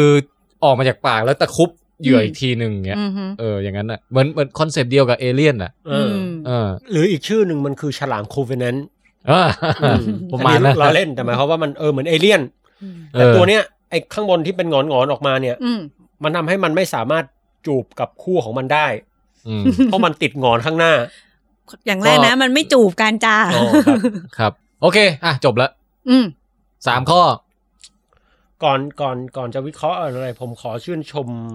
ธีมของเฮียนะ อ่า หนึ่งคือชัดเจนน่าสนใจ และอย่า ครั ง บ ที่สองที่ต้องชื่นชมจริงๆคือ มันยากมากเลยว่ะพี่ อืม จริง คือมันเหมือนกับเล่นกับตัวเลขตัวเลข ใช่ อะไรอย่างนี้ด้วยไง มีตัวเลขเนี่ย แล้วแล้วตัวเลขมันมันมันไม่ใช่ตัวเลขเบลอนะพี่ มันเป็นตัวเลขที่เอ็กซ์ตรีมทั้งหมดเลย อืม คือขอวิเคราะห์นิดนึงขอขอไหนๆแล้ววิเคราะห์ก่อนเลยแล้วกัน เอาเลยฮะ ว่าทำไมถึงยากสลามที่ตั้งท้องนานที่สุดเนี่ยสามจุดห้าปี ผมว่าเนี่ยอันเนี้ยมันเป็นอะไรที่มันดูเวอร์มาก ตัวบ้าอะไรวะตั้งท้องสามจุดห้าปีไม่น่าใช่ อันแรกก็เวอร์อีกลูกดกตัวบ้าอะไรมันคลอดมาสามร้อยตัว เออ นะส่วนข้อสุดท้ายเนี่ย ฉลามกัดเนี่ยเขาว่าฉลามกอบลินเนี่ยนะพี่ เออ หาก็หายากแล้วมึงยังโดนกัดอีกเหรอ คือมันไม่น่าเป็นไปได้ คือ เออ ทุกข้อเนี่ยดูไม่น่าเป็นไปได้หมดเลย อ่ะ คือผมเล่นทะเลอย่างเงี้ยบ้าไปเล่นโดนฉลามทั่วไปกัดก็ยังยากแล้วโดนตัวเนี้ยกัดโอ้โห พี่ เออ ผมว่าเดินอยู่แล้วให้สถานีอวกาศนานาชาติตกใส่หัวยังมีโอกาสสูงกว่า เออ ดูแล้ว เนี่ยมันมันมันสำหรับผมถือว่ายากนะ น่าก๊อปปี้มาก อืม คือดู งั้นคำตอบคือ ดูไม่น่าเป็นไปได้สักข้อเลย ใช่ อืม แต่ถ้าให้วิเคราะห์นะฮะ ครับ ตั้งท้องนานที่สุด 3 ปี ฉ ค ลา รึ่ ม งเนี่ยว าน ผมว่าเป็นไปได้ อืม คือตั้งท้อง เออเดี๋ยวเดี๋ยว า นะเอาสามปีครึ่งนี่พูดถึงฟริลชาร์ก ฟิลชาร์ก อืม ตั้งท้องนานที่สุด 3 ปีครึ่งเป็นไปได้ มันเลยเป็นสัตว์หายากนะฮะ อืม ส่วนตั้งท้องครั้งละ 300 ตัวผมผมผมว่าเบล อ ไม่จริงอ่ะ อืม ผมไม่เชื่อ ไม่มี อ่ะฮะ อันนี้ค่อนข้างจะคิดว่าฉลามมันน่าจะออกลูกทีละไม่ไม่ไม่กี่ตัวมากกว่า อืม แล้วหมายถึงฉลามวานอ่ะนะพี่ อื อืม ส่วนตัวสุดท้ายเนี่ย คือไอตัวที่บอกโดนกัดเนี่ยผมว่า กอบบินกัดนะฮะ โอกาสน้อยจริง แต่ถ้าโดน อ้าเฮ้ยแต่เราถ่ายสิอืม อืม อืมถ่ายสิ โอเคบางแปลงในในในเจ๊เขาบอกว่าให้พูดไปได้เวลาแบบมีอะไร ใช่ เกิด ใช่ ขึ้น ใช่ มันมันมันมันไม่ได้ว่ะพี่ ใช่ไหมมันรู้สึกใช่ไหม ผมต้องการเป็นที่สนใจ เออ สิ่งที่ผมพูดมันมีคุณค่า เจเจ๊อย่าทำตาแบบนี้เห็นแก่พระเจ้าเห อะอย่าทำตาแบบไอ้ปลาตัวนี้ สนใจอยู่ เออ เออ ไม่ต้องสนใจขนาดนั้น อืม คือพูดง่ายๆคือโดนกัดสองลายนี่ผมว่า อาจจะซวยจริงแต่พอเป็นไปได้ อืม โอกาสน้อยแต่เป็นไปได้ เห็นไหมป๋องสามารถพูดต่อได้ อืม อืม ดังนั้นสุดท้ายผมว่าข้อที่เป็นไปไม่ได้คือ ฉลามวานที่ตั้งท้องสามร้อยตัว อืม เพี้ยนแน่นอน อืมอืม ฟันธง ทำไมแกต้องทำหน้าแบบพิษแบบลูกเกดใน The Face ด้วย ที่ฟันธงนะอืมไม่ใช่หรอกอืม อืมแต่เราละ อ่ะ ตอ คุ น ณอ เนี้ย บัน จากสีหน้าของพี่แทนเนี่ยนะ จากการที่เราสนิทมาก เรา ไม่ต้องอ่านสีหน้าเรา เรา ได้ไหม รู้ว่าตอน หน้า เนี้ย เราก็สีเดิมอ่ะ ไม่ไม่ไม่ไม่เหมือนเดิม นี่ เพียงแค่มุมปากที่ยิ้มกรีบนิดนึง ตากระพริบนิดนึงเมื่อกี้เนี่ยแสดงถึงความดีใจออกมาที่ป๋องทายไปแสดงว่าป๋องก็ทายผิด กรรมละ อืม อืมแล้วตอนนี้พยายามทำปากเบี้ยวๆเนี่ยเพื่อที่แบบว่าโอ้ตายแล้วอ่ะมันจับได้แล้ว เลยพยายามชดเชย มา ข เอาแบบวิเคราะห์กันตรงตัว ใช่ เนื้อหาได้ อัน ไหม นั้น อ่ะ คือแค่ต้องการวิเคราะห์จิตวิทยาเฉย เออ ต่อมาเราจะให้สู่คำตอบเลย เราจะไม่พูดมากทำทำพลาดเลยเราทำเพลงอืมจริงด้วยอุ้ยน่ารักจริงเลย หนวดรบกวนนะต่อ เอ้ยคนตอนตัดต่อแม่ง ข้อ เลยแล้วเว้ย ข้อที่สองเราว่าเป็นข้อจริงฟริลชาร์กสถิติตั้งท้องนางตั้งท้องนางที่สุด ในสัตว์ทุกชนิด 3.5 ปี จริงไหม จริง ๆ อ่ะ เหมือนเคยได้ยินว่ากรีนชาร์กหรืออะไรสักอย่างหนึ่งเนี่ย อายุยืนมาก ท้องก็ท้องนาน แต่ฟริลชาร์กเนี่ยไม่เคยได้ยิน อืม แต่เนื่องจากมันไม่เคยได้ยิน ก็เลยอาจจะเป็นไปได้ก็ได้ อืม อืม งงละ ไม่เป็น ฟ ไร ริลชาร์กเป็นเรื่องจริง อ่า ต่อมาในประวัติศาสตร์ เคยมีคนมีเคยมีรายงานถูกทำไมหัวเราะมีเคยมีรายงานคนถูกฉลามกอบลินทำไมวันนี้พูดไม่ชัดวะ เจ๊อย่าไป กอบลิน หวั่นไหว กัดทั้งหมดสองราย อืม อันเนี้ยเราเป็นเรื่องจริง อ่ะ อ่า จริงๆกอบลินอ่ะมันน่าจะเป็นสัตว์ที่แบบอยู่ในน้ำลึก แต่ก็ในประวัติศาสตร์ทั้งหมดที่เคยมีไงก็ถูกกัดสองคนก็ไม่แปลกอะไร เออ เออ มันอาจจะเป็นไปได้มันน้อยมาก น้อยยิ่งกว่าถูกฉลามถูกอะไรทั้งสิ้นใช่ไหม เออ แต่ข้อแรกเราว่าพี่หมีอะตั้งใจวางหมากเอาไว้ให้เราเข้าใจผิด อืม ด้วยการที่ใช้คำว่าตั้งท้องครั้งละ 300 ตัว แต่ป๋องเมื่อกี้เนี่ยเขามีการอินเทอร์เพตข้อมูลไปว่า คลอดลูกครั้งละ 300 ตัว อืม เราว่าเราเคยได้ยินมาทฤษฎีที่ว่าฉลามตั้งท้องหลายๆตัว แต่ว่ามันกินกันเองแล้วสุดท้ายค่อย เฮ้ย คลอดออกมาแค่ไม่กี่ตัว อืม แต่เนี่ย มันก็เบลอเหมือนกันว่าท้องอะไรตั้งสแบบมีตั้ง 300 ตัว เออ แต่ ว่ะ ไม่แน่ตัวของมันน่ะอาจจะเป็นลูกออนเล็ก ๆ ก็ได้ อ่า เพราะฉะนั้นข้อที่หลอกก็คือข้อแรกเฮ้ยเดี๋ยวก่อน พี่ นะ แป๊บหนึงนะท่านท่านมาบ่นว่าตัวเองตัดต่อยาก เนี่ย ไอเสียงเฮียเนี่ย เอาวเดี๋ยวก่อน เออ ตกลงที่ตูเพิ่งพูดไปก็คือแสดงว่าข้อข้อแรกเป็นข้อถูก ข้อสองก็ถูกข้อสามก็ถูกนี่หว่า เออที่วิเคราะห์มาทั้งหมด เนี่ยถูกหมดเลย อืม โอเค เบลอ เออเบลอจริง งั้น ข้อสองคือข้อหลอก ฟริวชาร์กนะฮะ ใช่ เคยได้ยินแต่กรีนชาร์กฟริวชาร์กตั้งท้องนานขนาดเนี้ย เจนเจนไม่เคยได้ยิน เออ จะบอกให้ว่าไอ้ที่บอกไอ้กรีนชาร์กอะไรเนี่ย อืม ก็ไม่มีนะ มีแต่กรีนแลนด์ชาร์ก เออนั่นแหละกรีนแลนด์ชาร์ก ที่อายุยืนที่สุดอายุ ใช่ใช่ 400 ปี ใช่เอ๊ะหรือข้อนี้คือข้อจริงนะ หรือว่ากอบลินคือข้อหลอกล่ะ หรือว่าข้อแรกตั้งท้องไม่ถึงสามร้อยตัวกันนะความจริงสามร้อยตัวมันก็เยอะเกินไปเหมือนกันนะ หรือมันแค่สามสิบหรือสามตัววะ อ่าอ่า สับสนละ จะได้แต้มหรือเปล่า ตะกี้ก็ไม่ได้แต้มมาข้อหนึง ตั้ง แล้วนะ ท้องนานที่สุดเลยเหรอ เออ ถ้าแพ้นี่คือโดนไถด้วยไอ้บทลงทันที่เราคิดไว้เอง ฉลามที่ลูกดก เดี๋ยวก่อนเดี๋ยวเดี๋ยวเดี๋ยวเดี๋ยวใหม่ อ่ะ ฉลามวานภาษาอังกฤษคืออะไร เวลชาร์ก วาร์คเคลพี่ ก็คือไอ้ตัวที่เป็นจุดๆที่ที่ ใช่ ญี่ปุ่นนั้น อืมไอตัวนี้มันชอบวาร์คหอยอ้าวไม่ข วักเชล ำอืม เวลชาร์ก ก็ร้านตั้งใจ ชอบ อ วา ยู่ หอย อืม ไอ้อะอย่าว่าหอยทำไม อืม ฉลามวานเป็นแมมมอลปะ ไม่ฉลามวานเป็นปลา ตั้งท้องหรือว่ามันต้องเป็นครั้งละสามร้อยฟองไม่ใช่ตัววะ ไม่ใช่ ผมว่าผมว่าเฮียผมว่าไม่ใช่เรื่องนี้อันนั้นครูทอม เออโอเค ข้อสุดท้ายไงก็จริง อืม โอเคสถิติตั้ง หมดเวลาแล้วฮะ ยัง หมดเวลาแล้วฮะอ้นเรียก เดี๋ยวเดี๋ยวเดี๋ยวมีนิทานอีกไม่ใช่เหรอ อืม ฉลามที่ลูก นิทานตัดได้ตามความพอใจของคณะกรรมการ รอเฉลยอย่างเดียวแล้ว อืมอ่ะ เดี๋ยวเดี๋ยวแป๊บนึงดิหนูเพิ่งเล่นหนูไม่อยากแพ้เพราะหนูแพ้หนูโดนไถ อืมฉลามที่ลูกดกที่สุดคือฉลามวานฉลามวานเวลชาร์กตัวเป็นจุดๆตัวมันก็ใหญ่อยู่นะ อาจจะท้องได้ครั้งละหลาย ๆ ตัว แต่สามร้อยตัวพร้อมกันอย่างนั้นเลยหรือ แต่ตั้งท้องนานถึงสามจุดห้าปี มันไม่เป็นมัมมี่เน่าเปื่อยย่อยสลายเป็นมดลูกแล้วก็ดูดซึมเข้าไปในเลือดใหม่อย่างนั้นหรือ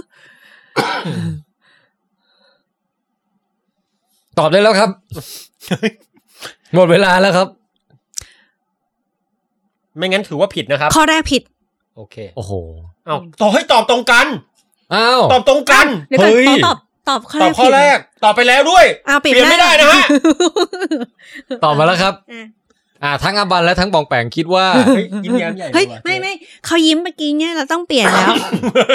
เราควรที่ต้องเปลี่ยน ไม่ถ้าเปลี่ยนครั้งนี้ห้ามเปลี่ยนอีกนะ เออเปลี่ยนครั้งเดียวเล ภายใน ย สามวิสาม ข้อ สอสองงหนึ่ง ผิด อ่ะสองอ่ะโอ อื เค ม อ่าโอเคอาบันตอบบอกว่าฟริวชาร์กตั้งท้องนาน 3.5 ปี อืม เอ่อ เป็นข้อหลอก เป็นข้อหลอก ใช่ ของแปลง น่าจะเป็น บอก กรีน ว่า แลนด์ชาร์กมากกว่า บองแปงบอกว่าฉลามวานออกลูก เอ้ย ตั้งอะไรนะ ตั้งท้องครั้งละ 300 ตัว ผิด ถือว่าเป็น หลอก ข้อหลอกอ่า อืม โอเค อืม ทุกคนเห็นพ้องต้องกันว่าในประวัติศาสตร์เนี่ยเคยมีรายงานคนถูกฉลามกอบบินกัดแค่สองรายเท่านั้น เฉลยข้อนี้ก่อนเลย คิดว่าข้อนี้เป็นข้อจริงทั้ง ใช่ คู่ ใช่ เฉลยก็คือ ข้อฉลามก๊อบลินเนี่ย เป็นข้อ หลอกครับ อู้อู้อู้อู้อ่าอ่าอู้อ่าอู้อ่าอู้ เจ๊ ก็ถือ ทำลายเขาหน่อย กูราชิโว ผมอยากให้เจ๊ทำลายเขาอ่ะ คือก็ถือซะว่าวันนี้ได้บำบัดคนเป็นโรคซึมเศร้ากันแล้วกันแต่ว่ามันเปลี่ยนไปเลยจากตอนแรก อู้อ่า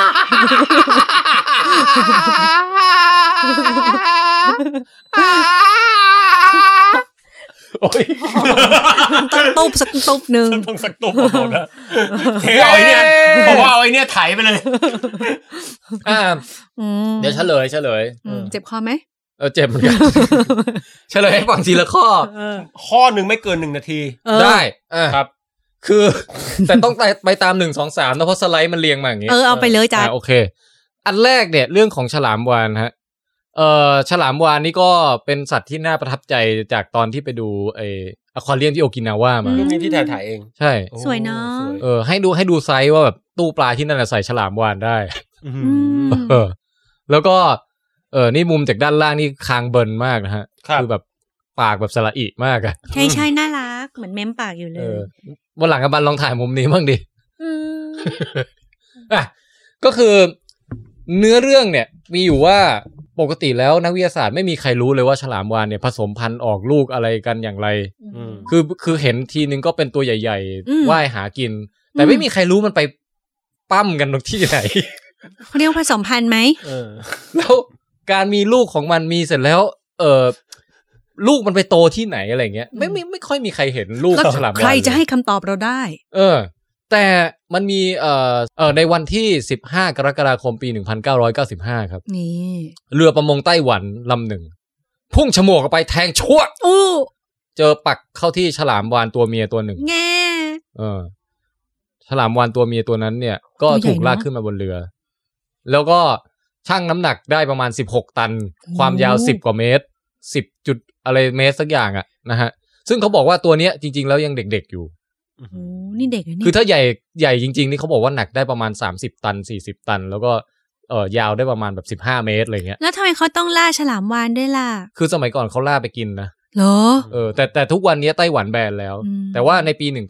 เนี่ยยังมีการไปล่าฉลามวาฬกั มัน น อ ก็ ยู่ แค่แบบเนาะไม่ไม่นานมานี้ด้วยเนาะ อืม แต่ก็โอเคอ่ะมา แต่พอล่าขึ้นมาได้เสร็จปุ๊บเนี่ยก็มีการเรียกนักวิทยาศาสตร์มา แล้วก็บอกเฮ้ยตัวนี้มันท้องว่ะ โอ้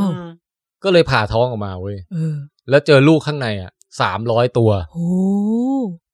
นี่คือให้ดูสไลด์นี่เป็นรูป เรื่องจริง แบบว่า นะเนี่ย เอาเอาแบบฉลามวานน้อยที่อยู่ใน อ่า ในมดลูกของแม่เอามาวางเรียงกันนะฮะ ได้ทั้งหมด 304 ตัว เดี๋ยวนะ มองเผินๆอย่างเงี้ยเหมือนกับรองเท้าไนกี้สีน้ำเงินเลย เออ หรือไม่อันที่สองก็เหมือนกับเอาปลาช่อนมาวางเลยเนาะ คือลูกมันเนี่ย ไซส์ประมาณสักเอ่อครึ่งเมตรจนถึง 60 เซนอะไรประมาณนั้น โอ้ นะ ใหญ่มาก อื เออ แล้วก็วางเรียงแบบอื้อหือเต็มไปหมดเลย เอ๊ะแล้วอย่างนี้หมายความว่าเวลามันสมมติว่ามันท้องแล้วมันคลอดออกมาเนี่ย ก็จะมีสามร้อยตัวอยู่ในทะเลอย่าง อ่าเนี่เงี้ยยเดี๋ยวจะเล่าให้ฟัง อืม คืออย่างนี้ เอ่อมันจะมีหลายหลายระยะด้วยนะ อย่างบางตัวเนี่ยยังอยู่ในไข่อยู่เลย อืม อืม แล้วพออยู่ในไข่นี่ก็คือว่ามีไข่แดงตรงท้องอะ่ะ นึกภาพออกป่ะแบบว่าเป็น เออเหมันปองแปงแบบมีไข่แดงก้อนก้อนหนึ่ง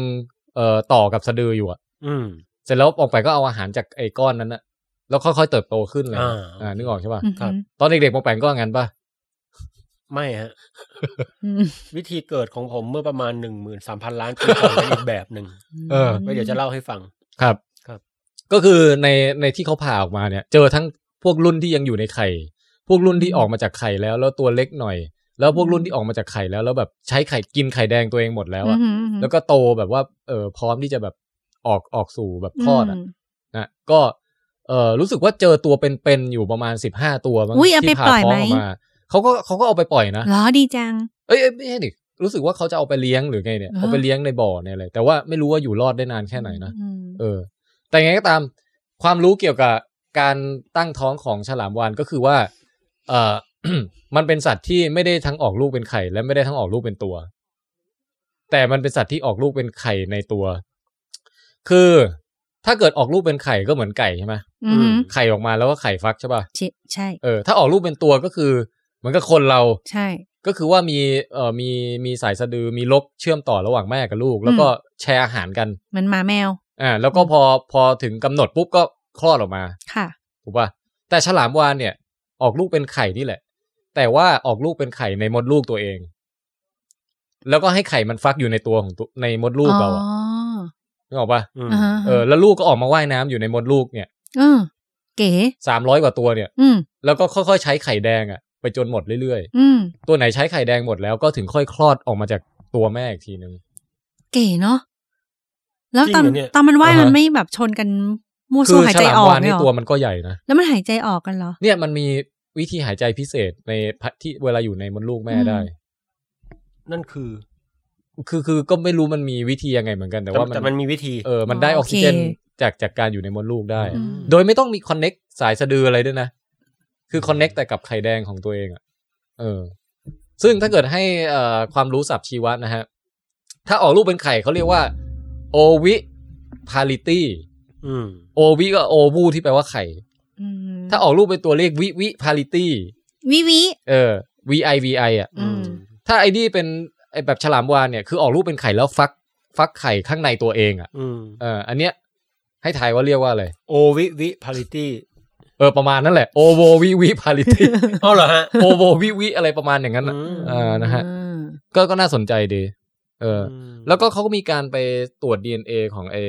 เด็กๆที่อยู่ในท้องเนี่ย ปรากฏมาจากพ่อตัวเดียวกันหมดเลย อื มันไม่ได้ผสมกับหลายตัวด้วยเนาะ เออ แล้วแต่แต่แต่ที่ แต่ น่าสน ส ใจ เปิร์ม อย่าง แต่ละก็คือเพิ่มพ่อมีสเปิร์มหลายตัวด้วยแล้วสเปิร์มหนึ่งก็ไปผสมกับไข่ฟองหนึ่งของแม่อย่างเงี้ยเหรอแล้วแม่มีฟอกมีไข่หลายฟอง พ่อก็มีสเปิร์มหลายสเปิร์ม สเปิร์มเนี่ยมันมีหลายสเปิร์มอยู่แล้วไง เออแต่แม่ก็มีไข่หลายฟองด้วย อืม นี่สเปิร์มก็แฮปปี้เนาะถ้าเป็นมนุษย์อย่างเงี้ยมีสเปิร์มตัวเดียวได้เข้าเส้นชัยไง อ๋อ หรืออย่างมากก็มี แฝด ลูกแฝดอะไรอย่างงี้ อืม อืม อันนี้ได้เข้าเส้นชัยสามร้อยตัวเลย อืมอืม เออ โอ้โห แต่แต่ประเด็นคือว่าเขาก็เลยสันนิษฐานว่า เออไอตัวเมียเนี่ย อาจจะไปผสมพันธุ์แล้วก็สามารถเก็บสเปิร์มไว้ได้ อืม แล้วก็ถึงเวลาก็เออเอาแบ่งไปส่วนหนึ่งผสม มันก็จะได้ลูกล็อตหนึ่งมาที่พร้อมจะคลอดแบบว่า โตคือคือลูกมันโตไม่เท่ากันไงนึกออกปะ ม คือไม่ได้ผสมแบบทีเดียวแล้วทุกตัวอายุเท่ากันหมดอะ ครับ มีการแบบค่อยๆ ปล่อยผสมให้มันไล่เลี่ยกัน เพื่อที่ว่าเวลาคลอดเนี่ยจะไม่ได้คลอดออกไปทีเดียวสามร้อยตัว อืม แหกหมด จะแบบไอไอพวกไหนรุ่นไหนที่มันแบบถึงวัยก่อนก็ออกไปก่อนอะ อ ไร บ เงี้ย เสร็จแล้วอย่างงี้ สักประมาณสิบกว่าตัวหรืออะไรก็ว่าไป อืม ไอที่เหลือก็ค่อยๆโตตามมาแล้วก็ออกต่อออกต่อไป โถ เรื่อยๆอย่างเงี้ย แม่มี เออ ความเป็นแม่จริง ๆ เลยนะ ฟูม อืม ฟักเลี้ยงดูค่อย ๆ ปล่อยไปจนลูกแบบ ปีกกล้าขาแข็ง อืม อืม เนี่ยนี่นี่คือเป็นรูปของตัวหนึ่งที่เขาเอาออกมาจากพุงมันอะแล้วก็เอามาเลี้ยงในบ่อ อุ้ยก็ดูเลี้ยงได้จนตัวโตเลยนะ เออนี่มันน่าจะน่าจะโตแบบ เอ่อโตอยู่แล้วมั้งไอไอตัวที่พร้อมที่จะคลอดอะก็เอามาเลี้ยงแต่แต่เราว่าไม่น่าจะรอดได้นานนะ เหรอน่าสงสารจัง เออ แล้วก็นี่ให้ดูว่า เฮ้ย การที่จะไปเจอฉลามวาฬเด็กในธรรมชาติอะมันเจอน้อยครั้งมากเลยนะในรูปอย่างเงี้ยเขาเจอที่ฟิลิปปินส์ อืม แล้วก็เป็นตัวไซส์สักประมาณเมตรหนึ่งอะไร อื เงี้ย ม เออ มีเลือดที่หางด้วย เออเหมือนมันไปติดติดอวนติดอะไร แล้วก็จะจะให้สังเกตว่าสีมันเนี่ย น้ำเงินมากเลยว่ะ ใช่ น้ำเงินแบบอินดิโก้หรือครามเลยเนาะ อืม สีสวย สว มาย กอะ มากเป็นแบบเป็นแฟชั่นได้เลยเนี่ย ตอนแรกเราเห็นตัวตัวโตๆมันจะออกเทาๆหน่อยฮะ ใช่ใช่ ไอตอนเด็กนี่แบบสีน้ำเงินแบบน้ำเงินน้ำเงินเลย อืม อืม มีคอมเมนต์หรือคำถามอะไรเกี่ยวกับฉลามวาฬ ทำไม หคบ เราไม่ค่อยเจอมันตอนเด็กอะพี่ เนี่ยมันเป็นที่เป็นเป็น อ๋อนี่เป็น สิ่ง ปริศนา เป็น นี่ ปริศ เหรอ นา ไม่ไม่มีใครรู้ว่ามันผสมพันธุ์กันยังไง แล้วก็ไม่มีใครรู้ว่า เพราะตอนนี้ก็ยังไม่รู้อะ ยั เนี่ ง ย ไม่รู้เลย ว่าตอนเด็กอ่ะ มันไปอยู่ที่ไหนแล้วพอมาเห็นอีกทีคือมักจะโตแล้วอะไรเงี้ยเออ ไปหากินอยู่ตรงไหนเนี่ยไม่มีใครรู้ ชีวิตสัตว์ที่แบบเห็นอย่างเงี้ย แล้วดูคำถามโคตรเบสิกเลยอะพี่ เออฮะ ไม่รู้ เออ นี่แปลว่าแบบจริง ๆ มันเอ้ยน่าสนใจนะเนี่ย ใช่ใช่แล้วก็ไอสารคดี Blue Planet ที่พี่ดูอ่ะ โอ้เป็นไงพี่ เขาก็เอากล้องไปติดคุณแม่ฉลามวานเนี่ย แล้ว แล้วเสียงมันยายบอก โอ้หล่อนกำลังจะลงไปวางไข่อะไรเงี้ยแล้ว เฮ้ สั ย กพักกล้องก็ตัดไปบอกว่า อืมคือมันลงไปในที่ลึกแล้วมันถ่ายต่อไม่สำเร็จ เอ อะไร อเอ เงี้ย อเออ ไอเราก็ดุนโอ้โหนี่นึกนึกว่าจะเป็นครั้งแรกที่ได้เห็นแบบ ฉลามวานคลอด ส ลู รุ ก ปก็ยัง อ ไม่เห็น ก็ยังไม่เห็น ขนาดทีม BBC ก็ยังถ่ายทำไม่ได้ เออ โอ้โหแต่พูดถึง Blue Planet ขอนิดนึง ฮะ พอดีพี่แทนบอกว่า Blue Planet 2 ดีมาก ผมเลยไปดู Blue Planet 1 ก่อน อ๋อ ในใน Netflix อ่ะฮะ อืม โอ้โหพี่ ดูตอนแรกร้องไห้เลยอะ เออ ใช่ ใจ ป่ะ มาก เฮ้ย จริง พี่ดูพี่ร้องไห้เหมือนกัน คือไม่ได้ร้องแบบพื้อแต่แบบมันสวยจนแบบอีโม โอ้โห น้ำตามันล้นออกมา ใช่ เล มัน ยอะ สมเป็นเดวิดแอตทัมเบอร์นะฮะ ฮะ ฮะ เออแนะนำให้ไปดูถ้าใครไม่มีภาคสองนี่รู้สึกว่ามันจะต้องไม่มีซับไม่มีซับอะฮะ ก็เลยต้องไปดู ไม่มีซับนี่ก็จนนะฮะ ใช่ นั่นก็ใช่ด้วย แล้วก็ไปดูภาคหนึ่งที่อยู่ใน Netflix ก่อนก็ได้มีซับภาษาไทยผมว่าดีมาก เฮ้ย เออ แต่ว่าพี่ไปอ่านในเปเปอร์ของนักวิชาการที่เขาได้ เอ่อ มาผ่าซากเออฉลามวานตัวเนี้ย แล้ว เออ นับลูกมันแล้วจดบันทึกนู่นนี่นั่นอ่ะ เฮ้ย ในเปเปอร์เขามีเขียนบรรยายรสชาติของฉลามวานด้วย เฮ้ย มีแบบว่าหลังจากที่พวกเราได้เอ่อลงจากเรือเสร็จแล้วเขาก็พาพวกเราไปรับประทานเนื้อของฉลามวาฬแล้วผมก็รู้สึกว่ามันเอ่อมันค่อนข้างเหนียวทีเดียวอะไรอย่างเงี้ย อืมมคือเพิ่งรู้ว่าไปเปอร์วิชาการมีบรรยายอย่างนี้ได้ด้วยวะ นี่วิชาการเหรอพี่ เออ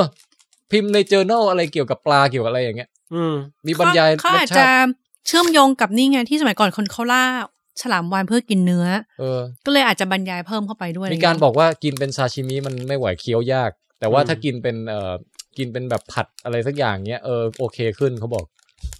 อืม อืม ผัด แต่ทุก ฉลาม วันนี้ก็น่าจะทุกประเทศน่าจะแบนการล่าฉลามวาฬกันหมดแล้วนะ ครับ อืม เออ น้องเขาน่ารักด้วยเนาะ อืม อ่ะอันนี้ให้ความรู้ไปแล้วหนึ่งเรื่องต่อมาครับ อือฮึ ฟิลชาร์ก อืม ส่วนไอเสียงจุ๊บจับเนี่ยที่ผมลำคาญมากเนี่ยนะฮะเพราะว่าผมเป็นคนฉลาดเนี่ยเออ ไม่หิวมาก ก็คือเสียงของทั้งสองที่กำลังกินเอ่อขนม เขาแจก ขอบคุณครับ ฟรีซีบ๊ายบายเรีย ขน ล ม บา อะไรอะ ร์แคลล็อกซีเรียล ไร บา ซ์คริสปี้อะไรกันอยู่นะฮะ ไม่หิวมาก เนี่ยเอา ลย คำจริงเลยนะลำคาญจริงป่ะ ก็ก็ อืม จริงๆ พี่ไม่ได้ลำคาญมากนะ แต่ว่าพี่สงสารคนฟังอะ นี่เคี้ยวห่างๆมาแล้วไง อืม ไม่ได้อ่ะ โอเคโอเค ปล่อยไปแล้วกันนะเออ มันหิวจริง หิ จริง วมากๆจริงๆท้องคือเราได้ยินเสียงท้องเราร้องอ่ะ อืม แล้วเราก็ได้ยินเสียงป่องแปงท้องร้องอ่ะเราเลย ใช่ ไปหยิบขนมที่ เอา ได้ งี้ ยินเสียงป่องท้องร้องจริงๆนะ อ่ะงั้นงั้นเดี๋ยวรีบเอาให้จบแล้วกัน โอเค ตัวต่อมาฟิลชาร์กที่บอกว่า เอ่อท้อง 3.5 ปี ครับ อันนี้ก็เป็นเรื่องจริงเหมือนกัน อืม เออ จริงๆฟิลชาร์กเนี่ยเอ่อหน้าตามันแบบว่าเป็นดูเป็นสัตว์ประหลาดมากอะ ใช่ ทั้งไอ้ฟันก็ตามหรือตรงตรงบริเวณเหงือกมันอะ อืม ถ้าเกิดมองแปลงดูอะไอ้เหงือกมันจะเป็นแบบเป็นริ้วแดงๆ แล้วมี น่าเกลียด คู่ อ่ะ คู่ขนขนๆอะไรออกมาอย่างเงี้ย อื อื ม ม เป็นฉลามที่ เอ่อ อุ ทั้ง บาท ทรงทั้งเหงือกทั้งฟันทั้งหน้าตาอะไรแบบ มึงสัตว์ประหลาดชัดๆอ่ะ อืม จนกระทั่งแบบไอ้ก็ซิล่าภาคล่าสุดเนี่ยเขาเอาไอ้ตัวเนี้ยไปเป็นแรงบันดาลใจในการออกแบบเอ่อตัวอ่อนก็ซิล่านะ จริงเหรอพี่ เออ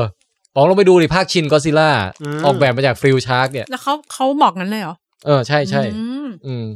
อบันจำได้ใช่ร่างแรกมันอ่ะ ที่ดูแบ๊วๆโง่ๆหน่อย เออ แต่น่า ประมาณ เกลียด นั้น น่าเกลียดอืม อืม แล้วก็ไอ้ฟิลชาร์กเนี่ยฮะ พี่อ่ะโคตรดีใจเลยพี่พี่ได้ไปเจอตัวจริง คือไม่ใช่ตัวเป็นๆนะ แต่หมายถึงว่าไปไปที่ไออะควาเรียมที่โอกินาว่า อืม แล้วเขามีตัวแบบของจริงแบบจัดแสดงอยู่อะ อืม เป็นแบบสตาฟอยู่ในตู้อะไรอย่างเงี้ยพี่ก็ไปแบบ เขาดองไว้ใช่ไหม ใช่ พี่ เป็นดองไว้ฮะ อืม พี่ก็เพิ่งเคยไปเห็นของจริงเป็นครั้งแรกเนี่ย เพราะว่าปกติก็เห็นแต่ในรูปใช่ไหม อืม เฮ้ยพอไปเห็นของจริงแล้วมันกรีดกราร์ดเหมือนกันนะครับ แตวแตกเหมือนกันนะแบบพอบอกว่า อืม เฮ้ยมีฟิลชาร์ดด้วยเว้ยอะไรอย่างเงี้ย มม แล้วก็เอาแบบไอ้ตุ๊กตาไปถ่ายรูปคู่ของจริงอะไรอย่างเงี้ย สมเป็นกีกมากเลย มั อ่ะ นไม่ได้หาดูได้ง่ายนะพี่ หายากหายาก ปกติมันอยู่น้ำลึกแบบเออเป็นหกร้อยเมตรกิโลเมตรหนึ่งอะไรเงี้ย ถ้าพี่ไปลงใต้แล้วแบบที่ภูเก็ต สมมติเราไปสัมภาษณ์อาจารย์แล้วแบบไปเจออย่างเงี้ย อ่ะฮะ พี่จะกรีดกรารดป่ะ กิดการ์ดดิ แบบตัวเป็นๆขึ้นมาอย่างเงี้ย ตัวเป็นๆนี่ยิ่ง สุดยอด เออ เออ ไคจูจริงๆอ่ะเออ แล้วตอนมีกีกการดนี่แม่กับสิ่งนี่แบบอินด้วยไหม ทุกคนก็มาช่วยแบบว่ามันก็ร่วมดีใจกับเรา แล้วก็ถ่ายรูปให้เราอะไรเงี้ย อ๋อ เออทุกคนทุกคนขำที่เราแบบดีใจ มากที่ได้เจอ อืมอืม ไอตัวพวกนี้อะไรเงี้ย อืม เฮ้ยแต่เห็นของจริงแล้วมันเท่จริง เออ แต่ก็นั่นแหละก็คือว่าเนื่องจากมันอยู่ในน้ำที่ค่อนข้างลึกและ เย็น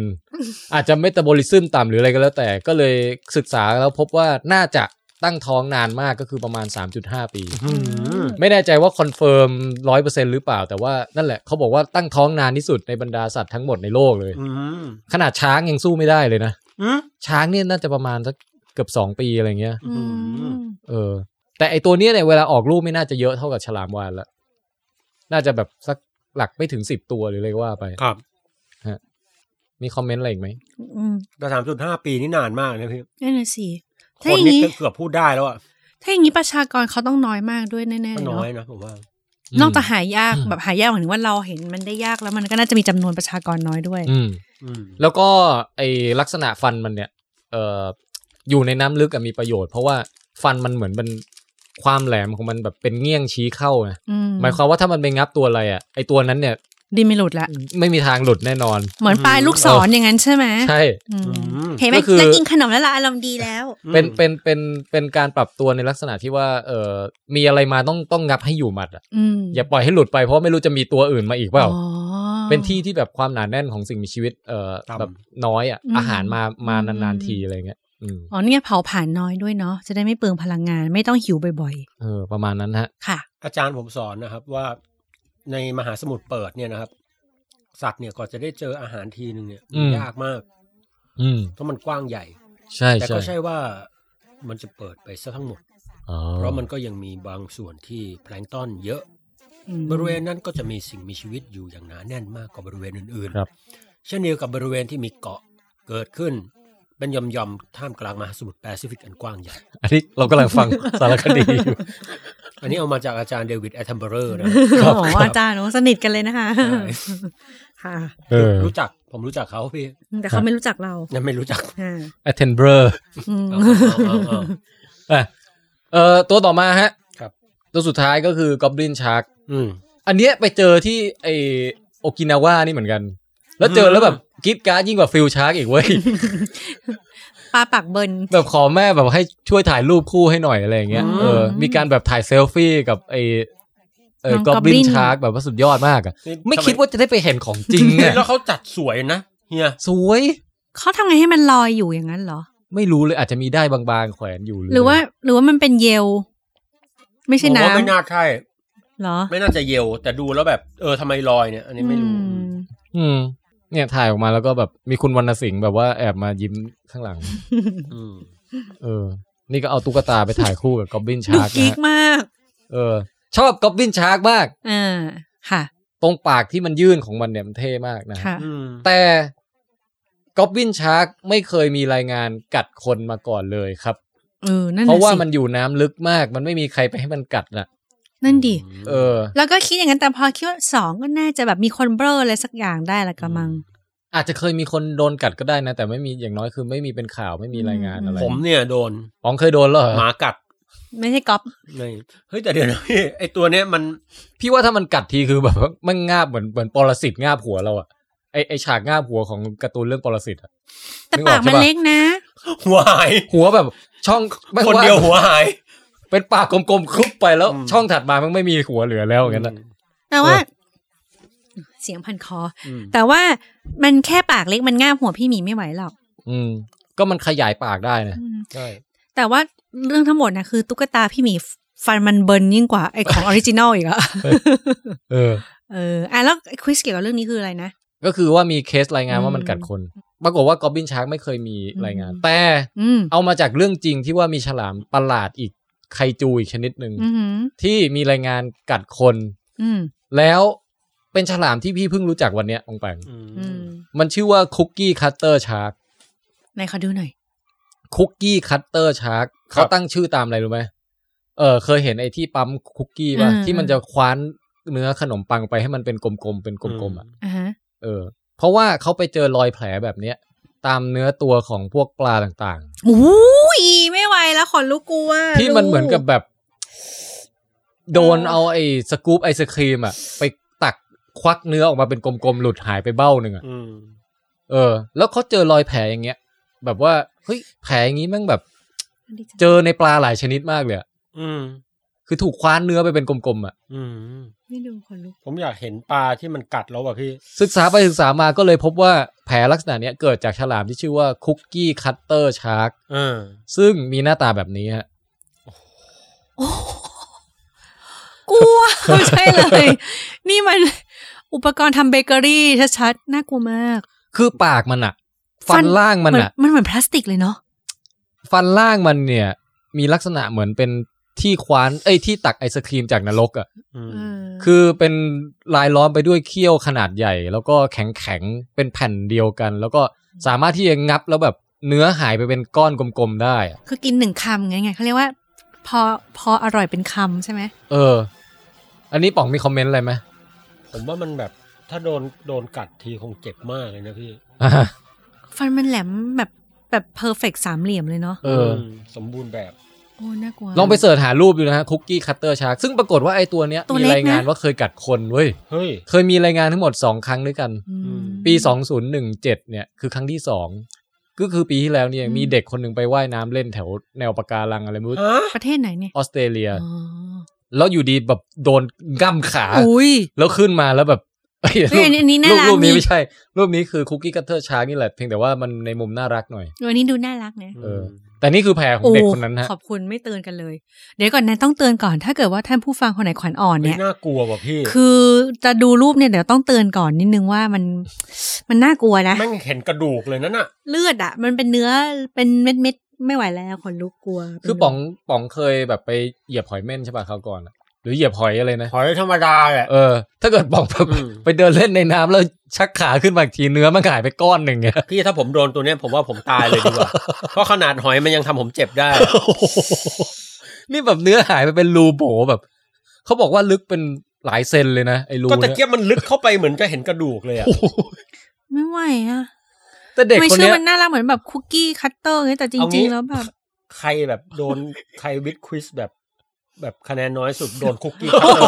อันนี้ อันนี้ต้องขอเริ่มเล่นใหม่ล้างกระดา ซานดิสเลยพี่ ขอล้างกระดานเล่นใหม่หมดเลย คือ ดิฉันจะต้องไม่แพ้ ไอ้คุกกี้คัตเตอร์ชาร์กเนี่ยอย่างน้อยอ่ะยังดีที่ว่ามันตัวเล็กเว้ยคือถ้ามันตัวใหญ่นี่มันคงแบบว่า อ๋อมันตัวเล็กเหรอฮะ ตัว มันตั เท่าว เล็ นิ้ ก ว มัน โป้ ตัว ง เล็ก เองว่าเมื่อกี้เห็นใน ไม่ไม่ รูป ตัวเอ่อก็คือมันมันเวลามันงับเนื้อเราเนื้อเราหายไปแหว่งไปประมาณสักรัศรัศมีประมาณห้าเซนอะประมาณนั้นอะ ใหญ่นะ เออ ห้าเซนนี่ใหญ่นะ ก็คือน่องฉันมันก็คือ ห้าหนูคือจะบอกน่องเล็กจริง แต่ ๆ แต่แต่เล็กเมื่อเทียบกับฉลามขาวหรือ อะไรพวกอย่างนั้นไงนึกออกปะคือมันไม่ได้จะมากินเราแบบทีนึงเราตายเลยอะ อืม แต่มันจะแค่มาคว้านเนื้อเราไปก้อนหนึ่ง ขอขอถามคือเอาแค่คำเดียวแล้วมันอิ่มกลับบ้านเลยใช่ไหม ใช่ อ๋อ เอ้ยแต่ก็ไม่แน่นะ เพราะว่าอย่างเด็กน้อยเนี่ย เอ่อนี่คือเคสรายงานจากปี 2017 ใช่ไหมเป็นเคสที่สองที่มีคนโดนกัด อ่าฮะ ครั้งที่หนึ่งเนี่ย ย้อนกลับไปเมื่อปี 2011 ไอเป็นไอหนุ่มคนหนึ่งที่เป็นนักว่ายน้ำเอ่อมาราธอนเว้ย อืม คือว่ายว่ายระยะไกลอะ อ้าวว่ายว่ายอยู่โดนกัดได้ด้วย แล้วเขาว่ายกลางคืน อ๋อ คือปกติพวกเนี้ยจะไม่ค่อยมาเจอคนเพราะมันหากินกลางคื อ๋ น อ ถ้าไอกรณีเด็กเนี่ยคือซวยสุดแล้ว อ๋อ แต่แต่เฮียที่ไปเจอตอนกลางคืนน่ะ เป็นเพราะเขาไปว่ายน้ำตอนกลางคืน แล้วไอ้พวกเนี้ยมันขึ้นมา เออคือคือตอนกลางคืนน่ะ สัตว์ต่างๆ มันจะจากที่ลึกอ่ะมันจะขึ้นมาที่ตื้นเว้ย อืม เป็นอย่างนี้ทุกคืนเลยนะในทะเลอ่ะ อืม เขาเรียกว่า At night vertical migration อืม อืม at night every night อืมอ่ะต่อ all the fish from the deep อ่า อะไร เขาใช้คำว่า from the abyss คุณไอ้ท่าน เนื้อตั้งอย่างเงี้ย years after years is the largest migration the planet has ever seen เฮ้ยนี่เราล้อไปถึง นี่มันชั้นบรมครูไม่ใช่หรือ อืม อย่างไรก็ อ่ะ ตามคือเอ่อมันจะมีพวกแพลงก์ตอนที่แบบโผล่โผล่มาจากที่ลึก เอ่อเพราะว่ากลางคืนปลอดภัยกว่า ม แต่มันก็ไม่ปลอดภัยร้อยเปอร์เซ็นต์หรอก เพราะว่าพวกปลาใหญ่ทั้งหลายมันก็ตามมา พอมีปลาใหญ่ตามมาไอฉลามคุกกี้คัตเตอร์เนี่ยซึ่งกินเนื้อปลาอื่นเป็นอาหารนะมันก็ตามมาเหมือนกัน เออ เพราะฉะนั้นไอไอหนุ่มเนี่ยไปว่ายน้ำกลางคืนแล้วก็เลยว่ายว่ายๆอยู่แล้วแบบเออเขาบอกว่าอยู่ดีๆก็แบบ โอ้ ขึ้นมา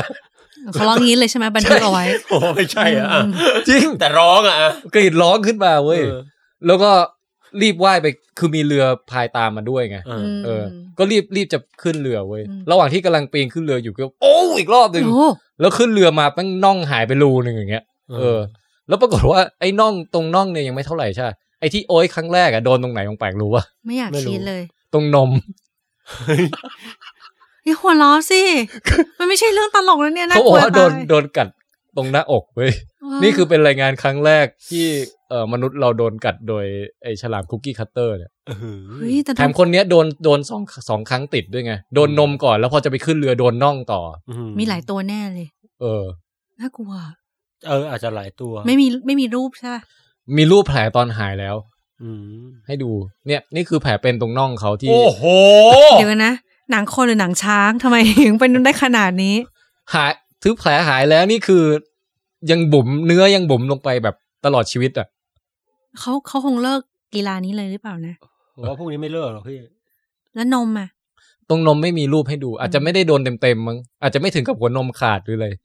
น่ากลัวเนาะ อาจจะเป็นคำเล็ก ๆ ไปแต่ไอ้ตรงน่องเนี่ยโดนคำใหญ่เลย โอ้ยเฮ้ยแต่มันกัดแซวามันกัดแล้วฉกเร็วด้วยสิ ใช่มันมาอย่างรวดเร็วแล้วก็ไปเร็วมาเร็วไปเร็ว เหมือนปีรันย่าแล้วว่าคอนเซ็ปต์เนาะ เขาบอกว่าเจ็บค้างอยู่แค่แบบไม่ถึงหนึ่งวิอ่ะแล้วมันก็หายไปแล้วอ่ะหมายถึงว่าคือคือหลังจากนั้นก็ยังเจ็บอยู่แต่หมายถึงว่าแกไอ้ขั้นตอนการกัดอ่ะใช้เวลาแค่นิดเดียวแล้ว กัดแล้ ไอ้ ว เจ้า ฉีก ตัว เนื้อ ก็ ออก ไป ไป เลย แป๊บนึงอืม คือมันไม่ได้มาแบบทึ้งไปทึ้งมาอะไรอย่างเงี้ย อืม เออมันมันคมจนกระทั่งว่า งับเดียวแล้วหลุดเป็นก้อนแล้วไปเลยโอ้โห ตอนนี้ไม่กล้าเล่นน้ำกลางคืน ในโลกเรามันมีตัวอะไรประหลาดประหลาดๆนะ ม เยอะ โอเค อ่ะโอเคฉลามสามอย่าง ตกลงก็คือถ้านับ ยอด คะแนนรอบนี้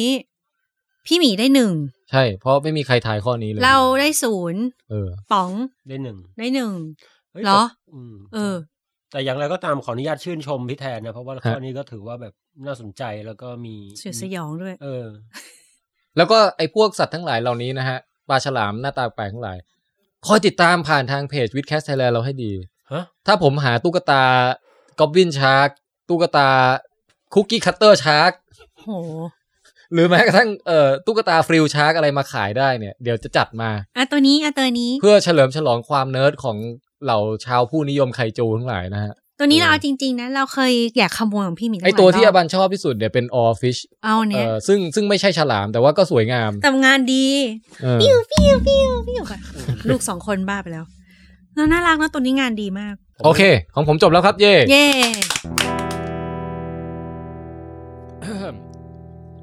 เอาละไหนๆก็ขายของเลยแล้วกัน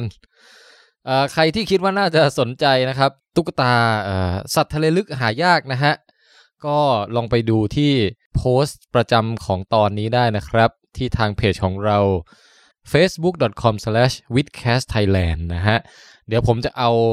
เอ่อพวกรูปเนี่ยไปลงไว้ แล้วก็อาจจะเปิดเป็นพรีออเดอร์นะฮะ ลองเช็คดีมานดูก่อนว่ามีคนอยากได้มากน้อยแค่ไหนนะครับ ถ้าเกิดว่าจำนวนถึงเนี่ยเดี๋ยวผมจะได้ไป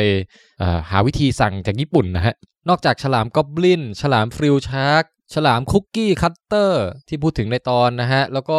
ตัวออฟิชที่อบันและป่องแปงชมว่างานดีนักหนาเนี่ย ก็ยังมีรุ่นอื่นๆอีกนะฮะ เช่นอ่าน้องฉลามวานก็มี น้องซีลาแคนปลาซีลาแคนนี่ที่เป็น living fossil ก็มีนะฮะ แล้วนอกนั้นยังมีพวกเวอร์ชั่นที่เป็นเอ่อไม่ใช่ตุ๊กตาใหญ่ แต่ว่าเป็นเหมือนกับเล็กๆอ่ะเล็ก ๆ น่ารักที่ไว้ห้อยมือถือหรือเป็นพวงกุญแจอะไรได้อย่างเงี้ยครับ พวกนี้ก็มีหลากหลายเลยฮะ สัตว์ทะเล มีปลาหมึก มีทากทะเล ปลาปักเป้า ปลานกแก้ว ปลาไหลอะไรทั้งหลายเยอะแยะนะฮะ ขนาดปลาแองเกิลฟิชที่มีติ่งออกมาจากหัวแล้วเปล่งไฟล่อเหยื่อนะหน้าปากเบิร์นๆหน้าตาน่าเกลียดน่าเกลียดเนี่ยนะฮะ ก็ยังมี แล้วก็พอเป็นเวอร์ชั่นตุ๊กตาจิ๋วๆแล้วมันดูน่ารักมากนะครับ อันเนี้ยส่วนหนึ่งเนี่ยมีของอยู่กับตัวแล้วด้วยนะครับ แต่มีแค่อย่างละอัน 2 อันนะพอดีผมซื้อติดมือกลับมาจากตอนไปเที่ยวโอกินาวารอบที่แล้วนะฮะลองมาดูรูปกันฮะ ถ้าเกิดใครชอบตัวไหนเนี่ยเดี๋ยวจะได้อ่าแจ้งกลับไปนะฮะว่ามีส่งให้ได้เลยหรือเปล่า หรือว่าจะเป็นพรีออเดอร์นะฮะ ถ้าชอบรายการวิดแคสครับ สนับสนุนรายการได้โดยการแวะมาเยี่ยมชมที่วิดช็อปฮะ อยู่ในเพจ Facebook ของเรานี่แหละครับ facebook.com/withcastthailand นะฮะ แล้วเข้าไปในส่วนที่เป็นช็อปครับ ขอบคุณมาก ๆ นะครับ กลับไปฟังวิดแคส61.2 กันต่อครับเอ่อระหว่างปองแปงดูข้อมูลมีข้อมีเรื่องน่าสนใจของไอตัวฉลามคุกกี้คัตเตอร์อีกอย่าง อืม คือพุงมันเรืองแสงได้ด้วย เพื่ออะไรวะพี่ คือเอาจริงๆก็ไม่มีใครรู้นะ เรื่องขนาดไหน แบบ glow in the dark อะ เหรอ เขาบอกว่ามีมีหลายทฤษฎีทฤษฎีหนึ่งคือว่า เออเวลามีตัวอะไรมองมันมาจากข้างล่างอ่ะไอไอความ อ๋อ โกลนั้นอ่ะ มันจะได้แมชกับแสงจันทร์แสงอะไรที่ที่ที่ อ่า เป็นเงาซิลูเอตอ่ะ อ่า คือคือแทนที่จะเป็นพุงดำๆแล้วศัตรูเห็นได้ง่ายว่ามีมีเชฟ เป็นรูปปลาอะไรกำลังว่ายน้ำอยู่ทำพุงให้สว่างกลืนไปกับแสงข้างบน ก็จะไม่มีใครเห็นมันจากข้าง อ๋อ ล่าง นี่คือ ได้ เพื่อปกป้องตัวเองจากผู้ล่าอีกทีหนึ่ง อ่าอันนี้คือเป็นเทคนิคหนึ่งซึ่งอาจจะเป็นไปได้ก็ได้ อืม มีมีปลาหลายชนิดที่ทำแบบนี้ ใน อืม ในในช่วงน้ำที่แบบสลัวสลัว อืม แสงสลัวสลัว อืม ครับ มักจะมีตัวทำแบบนี้เยอะ กับอีกอันหนึ่งคือเขาบอกว่ามันมีพุงเรืองแสงเนี่ยเอ่อเพื่อปนเปไปกับเอ่อพวกปลาหมึกที่เรืองแสงเหมือนกัน อืม เสร็จแล้วไอปลาทูน่าหรือปลาใหญ่อะไรทั้งหลายที่ที่จะมากินปลาหมึกอ่ะอาจจะนึกว่าเป็นเหยื่อ ก็เลยเข้ามาหามัน แต่ที่ไหนได้พอเข้ามาปุ๊บโดนกบเนื้อแหว่งไปเป็นรูอย่างเงี้ย แล้วมันมีผู้ล่าไหม ใครกินมันอีกทีหนึ่งถ้ากิน อัน เข้า นี้เราไปไม่รู้อะ เวลาเคี้ยวแล้วแบบสมมติผู้ล่าง่ำมันเข้าไปอย่างเงี้ยแล้วเจอฟันของมันติดคออะไรเงี้ยป่าวะ เอออันนี้เราไม่รู้อะ กลับมาที่เรื่องของผมนะครับ ครับผ กั ม ปิดฉากแบบฟินฟินๆ อืม สามข่าวนี้นะครับ ครับ จะเป็นเรื่องราวเกี่ยวกับก่อนอื่นธีมของผมก็คือข่าวทั้งสิ้น อ่าฮะเป็นข่าวนะ เป็น ฮะ เรื่องใหม่ โอ้โห ๆสามเรื่องนี้จะเป็นเรื่องฟิสิกส์ดาราศาสตร์ ฮะ ชีววิทยา ฮะ ม และสังคมศาสตร์ โอ้โห เรียกได้ว่าครบครัน ไอ้ยา เฮ้ยพี่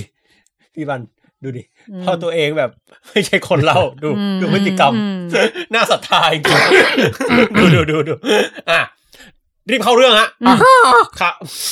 ทำเสียงลามะ ข่าวข่าวแรกครับ ยานอวกาศจูโน่ฮะ ฮะ ที่ไปดาวอะไรครับ พรัด ฮะ พรัด พฤหัส เออ อืม ค้นพบพายุไซโครนที่ขั้วดาวพฤหัสทั้งเหนือและใต้ อ่า ด้วยการถ่ายด้วยกล้องอินฟราเรดพบว่าพายุไซโครนที่ขั้วเหนือ มีลักษณะเป็นพายุหมุนกลม อืม ๆบูมหมุนแรงมาก อันนี้คือที่จะให้ทายคือว่าเสียงมันเป็นอย่างนี้ใช่หรือไม่ใช่ไหม ไม่ใช่ เอาเหรอ แต่มันไม่ใช่พายุหมุนธรรมดา แต่มีล้อมรอบด้วยพายุเล็กๆ อีก 8 ลูก เป็นกลมๆหมุนรอบๆ แบบเป็นกระสุนวงจักรนารูโตะอะพี่ เออ คือตัวตัวมัน อื อะ อฮึ หมุนเป็นก้อนนะบุ้ม เออ แล้วก็มีอีก 8 ลูกเป็นกลมๆหมุนอยู่รอบ โอเค พี่โอห่วงจุ้ยดีนะตำแหๆน่ง คง เนี้ย จุ้ยดี เออ กระจกแปดเหลี่ยม ข้อสองการที่นักชีววิทยาเกี่ยวกับชีวะนะฮะ อืม ครับ จะจำแนกชนิดพันธุ์ต่าง ๆ เนี่ย ทุก ครับ วันเนี่ยความรู้เรื่อง DNA ก็ช่วยได้เยอะมาก ครับ ล่าสุดครับ ความรู้เรื่อง DNA ช่วยทำให้นักชีววิทยาสามารถแยกช้างแอฟริกา ออกได้ถึงสามเผ่าพันธุ์ โอ้ เออ อืมอืมอืม ถูกหรือผิดอย่างไรนะฮะ อืมอืมอืม และข้อที่สามนะครับ ข้อที่สามขออนุญาตเปิดโพยควบคู่ไปด้วย เพราะว่าเป็ เดี๋ น ยวช่วย เรื่อง เดี๋ยวช่วย เกี่ยว ถือให้กัน ไม่ไม่เป็นไร เอา เจ๊ นะ เป็นเรื่องทางสังคมศาสตร์นะฮะ ครับ ซึ่ง ครับ สังคมศาสตร์นี่ก็ต้องบอกเลยว่า ผมเองก็ไม่ใช่เรื่องคนเชี่ยวชาญดังนั้นขออนุญาตอ่าน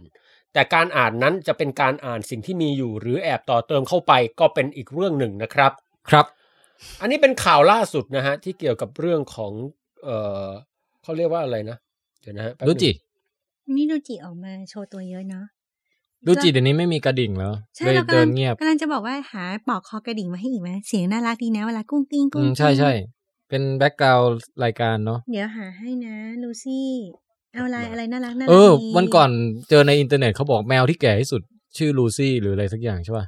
เอออายุสามสิบกว่าปีห เอ รือ อ อะไร ที่หมีบอกเนาะ เออ อายุยืนมาก ไอ้นี่เวยอ่ะคุณป๋องเจอข้อมูลเนี่ยฮะ เจอแล้ว ขอบคุณที่สนใจ ครับของมาครับ ข้อที่สามนะฮะ ก็คือ นักโบราณคดี เขาใช้คำว่านักโบราณคดี พบว่าชาวเปรูโบราณเนี่ยนะฮะ เฮ้ย ที่มีกะโหลกศีรษะยาวเป็นรูปหยดน้ำเนี่ย โห นะเออ หมออ่ะ แบบเนี้ยนะฮะ อ่าครับ เออเกิดจากพิธีการรัดศีรษะทำให้กะโหลกยาว อ่า นักวิจัยล่าสุดพบว่าพวกเนี้ยคือชนชั้นสูง อ่า อืม ข้อไหนผิด ไอประโยคที่ให้จับผิดคือประโยคสุดท้ายนั่นใช่ไหมว่าชนชั้นสูง เป็นชนชั้นสูงหรือไม่ หมายถึงว่าบ้านอยู่ชั้นสองชั้นสามอะไรอย่างเงี้ย จะตี เหรอ ความแบบนั้นก็ไม่ว่ากัน อืม หัวเราะแห้งๆอะเฮีย แม่เป่ายิ่งถือว่าใครจะตาวิเคราะห์ก่อน อ่ะ หนึ่งสองสาม ชูแล้วออกกันไกล อ่ะมีพูดก่อน แต่บันยิงฉุบชนะเราอ่ะ ก็ชนะก็คือมีสิทธิ์เวลาลอกกันบ้านได้ไง อ๋อโอเคงั้นงั้นเราวิเคราะห์ก่อน อืม อ่ะมาฮะ ตอนนี้ผมวิเคราะห์อย่างไม่กดดันเลยครับ เพราะว่าผมได้มาแล้วหนึ่งคะแนนนะครับ คนที่จะต้องกดดันก็คือคุณอบัน เพราะว่ายังไม่ได้สกแต้มนะฮะ ใจเย็น ยังไงผมก็ไม่แพ้อยู่แล้วนะครับสำหรับงานนี้ เออ แต่ได้เก็บอีกสักแต้มหนึ่งให้อุ่นใจไปเลยก็ไม่เป็นไร เร็วๆเข้าเรื่องได้แล้ว อืม จะคุยยาวไปขนาดไหน อ่ะข้อที่หนึ่งเอ่อพายุแปดแปดดวงย่อยล้อมรอบจักระใหญ่ หนึ่งดวง หนึ่งดวง อ่า ผมว่าอันเนี้ยเออเป็นไปได้ แล้วก็คือมันชอบมีพายุลักษณะแปลกๆ บนบนพวกดาวแก๊สไจแอนพวกเนี้ย เออ เอออย่างอย่างของดาวเสาร์ก็มีพายุหกเหลี่ยม อะไรอย่างเงี้ย ครับ แล้วก็ของดาวพฤหัสถ้าเกิดจูโน่จะเจอไอ้แปดอันเล็ก รอบๆ อันใหญ่นี่ก็ไม่น่าไม่น่าเซอร์ไพรส์มากมายอะไร ครับ อยู่ในขอบเขตความเป็นไปได้นะฮะ อืม อ่างั้นจูโน่ถือว่าน่าจะจริง อืม แล้วก็อีกอันหนึ่งของชีวะ จริง ๆ ในการศึกษา DNA ที่ละเอียดลงไป แล้วไปเจอว่า เฮ้ย population นี้จริง ๆ แล้วเออมันแตกต่างจากอีกป๊อปหนึ่งนะ มันแยกกันมาตั้งนานแล้วน่าจะถือว่าเป็นคนละ คือเหมือนกับมีการแบ่งย่อยลงไปกว่าระดับสปีชีส์อ่ะ ครับ เอออันนี้ก็เป็นไปได้เหมือนกันนะ อืม แต่ช้างแอฟริกาจะแบ่งย่อยเป็นอีกตั้งสามกลุ่มเลยเหรอ อ่า เออ แต่คิดว่าน่าจะเป็นไปได้อืม ครับ เออแล้วก็อีกอันหนึ่งคือ ชาวเปรูโบราณเนี่ยมีพิธีการรัดศีรษะ คือก็ต้องบอกนิดนึงว่ามันคือเวลาเราพูดคำว่าชาวเปรูโบราณเนี่ย สมัยก่อนมันไม่มีประเทศเปรู แต่หมายถึงคนที่อยู่ใน อ่าอ่า นะฮะ อาณาจักรอะไร เออ แถวๆนั้น ทำให้กะโหลกยาวเนี่ย เขาบอกว่าพวกกะโหลกยาวเป็นชนชั้นสูง เออ อันเนี้ย พี่ก็โอนเอียงไปในทางที่ว่ามันก็น่าจะใช่เหมือนกัน เพราะว่า เอ่อ อะไรที่มีการแบบต้องต้องต้องปรับร่างกายเยอะๆอ่ะ มันมันมักจะแสดงถึงความลำบากที่ชนชั้นสูงเขาทำกัน เช่น เอ่อถ้าเป็นของฝั่งจีนก็ผู้หญิงต้องรัดเท้าหรืออะไรอย่างเงี้ย อ๋อ เออ อันนี้รัดหัวนี่ก็อาจจะถือว่าเป็นเป็นสัญลักษณ์ชนชั้นสูงก็เป็นไปได้เหมือนกัน อันนี้ตอนผมอ่านข่าวผมตกใจมากเลยนะพี่ อืม รู้สึกเหมือนหนังอินเดียนาโจนไอ้กะโหลกผลึกแก้วอะไร อ๋ เนี่ อ ย เออ อันนั้นเขาอันนี้ในเรื่องแต่งก็จะบอกว่าเป็นกะโหลกเอเลี่ยนอะไรอย่างเงี้ยนะ อืม เออ ที่ไม่เกรงใจเหยียบพุงเราเลย อืมครับ เพราะฉะนั้นที่ป๋องพูดมาเนี่ยมันเป็นไปได้ทั้งสามข้อเลยอะ โอ้ แล้วจะตัดสินอย่างไรล่ะเนี่ย ให้ตายเถอะ มีแค่คิดถึงอ้นเข้าไว้หมูสับหน้ำเลียบ เนี่ยจะจบแล้ว เอาละถ้างั้นขอเลือกชาวเปรูก็แล้วกัน เป็นข้อหลอก เป็นข้อหลอกฮะ คิดว่าไม่ใช่ชนชั้นสูง จริง ๆ คิดว่าน่าจะใช่แต่ว่า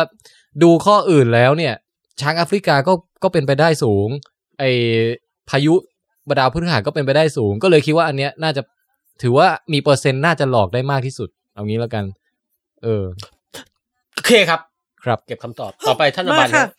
ไอเปรูนะคะ แต่ความกดดัน น้อยกว่าท่านบัน ใช่ เยอะ ใช่ใช่ อืม อันบันจะไม่ยอมโดน ก็ไม่เป็นไร ลงทันอย่างที่เราพูดหรอก อืม ชาวเปรูนะหรอ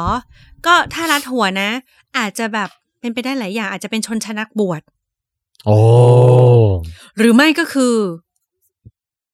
เหยื่อเพื่อทำแบบว่าการบูชายัน จะต้องมีการปรุงร่างกายให้เป็นของถวาย แด่องค์พระเจ้า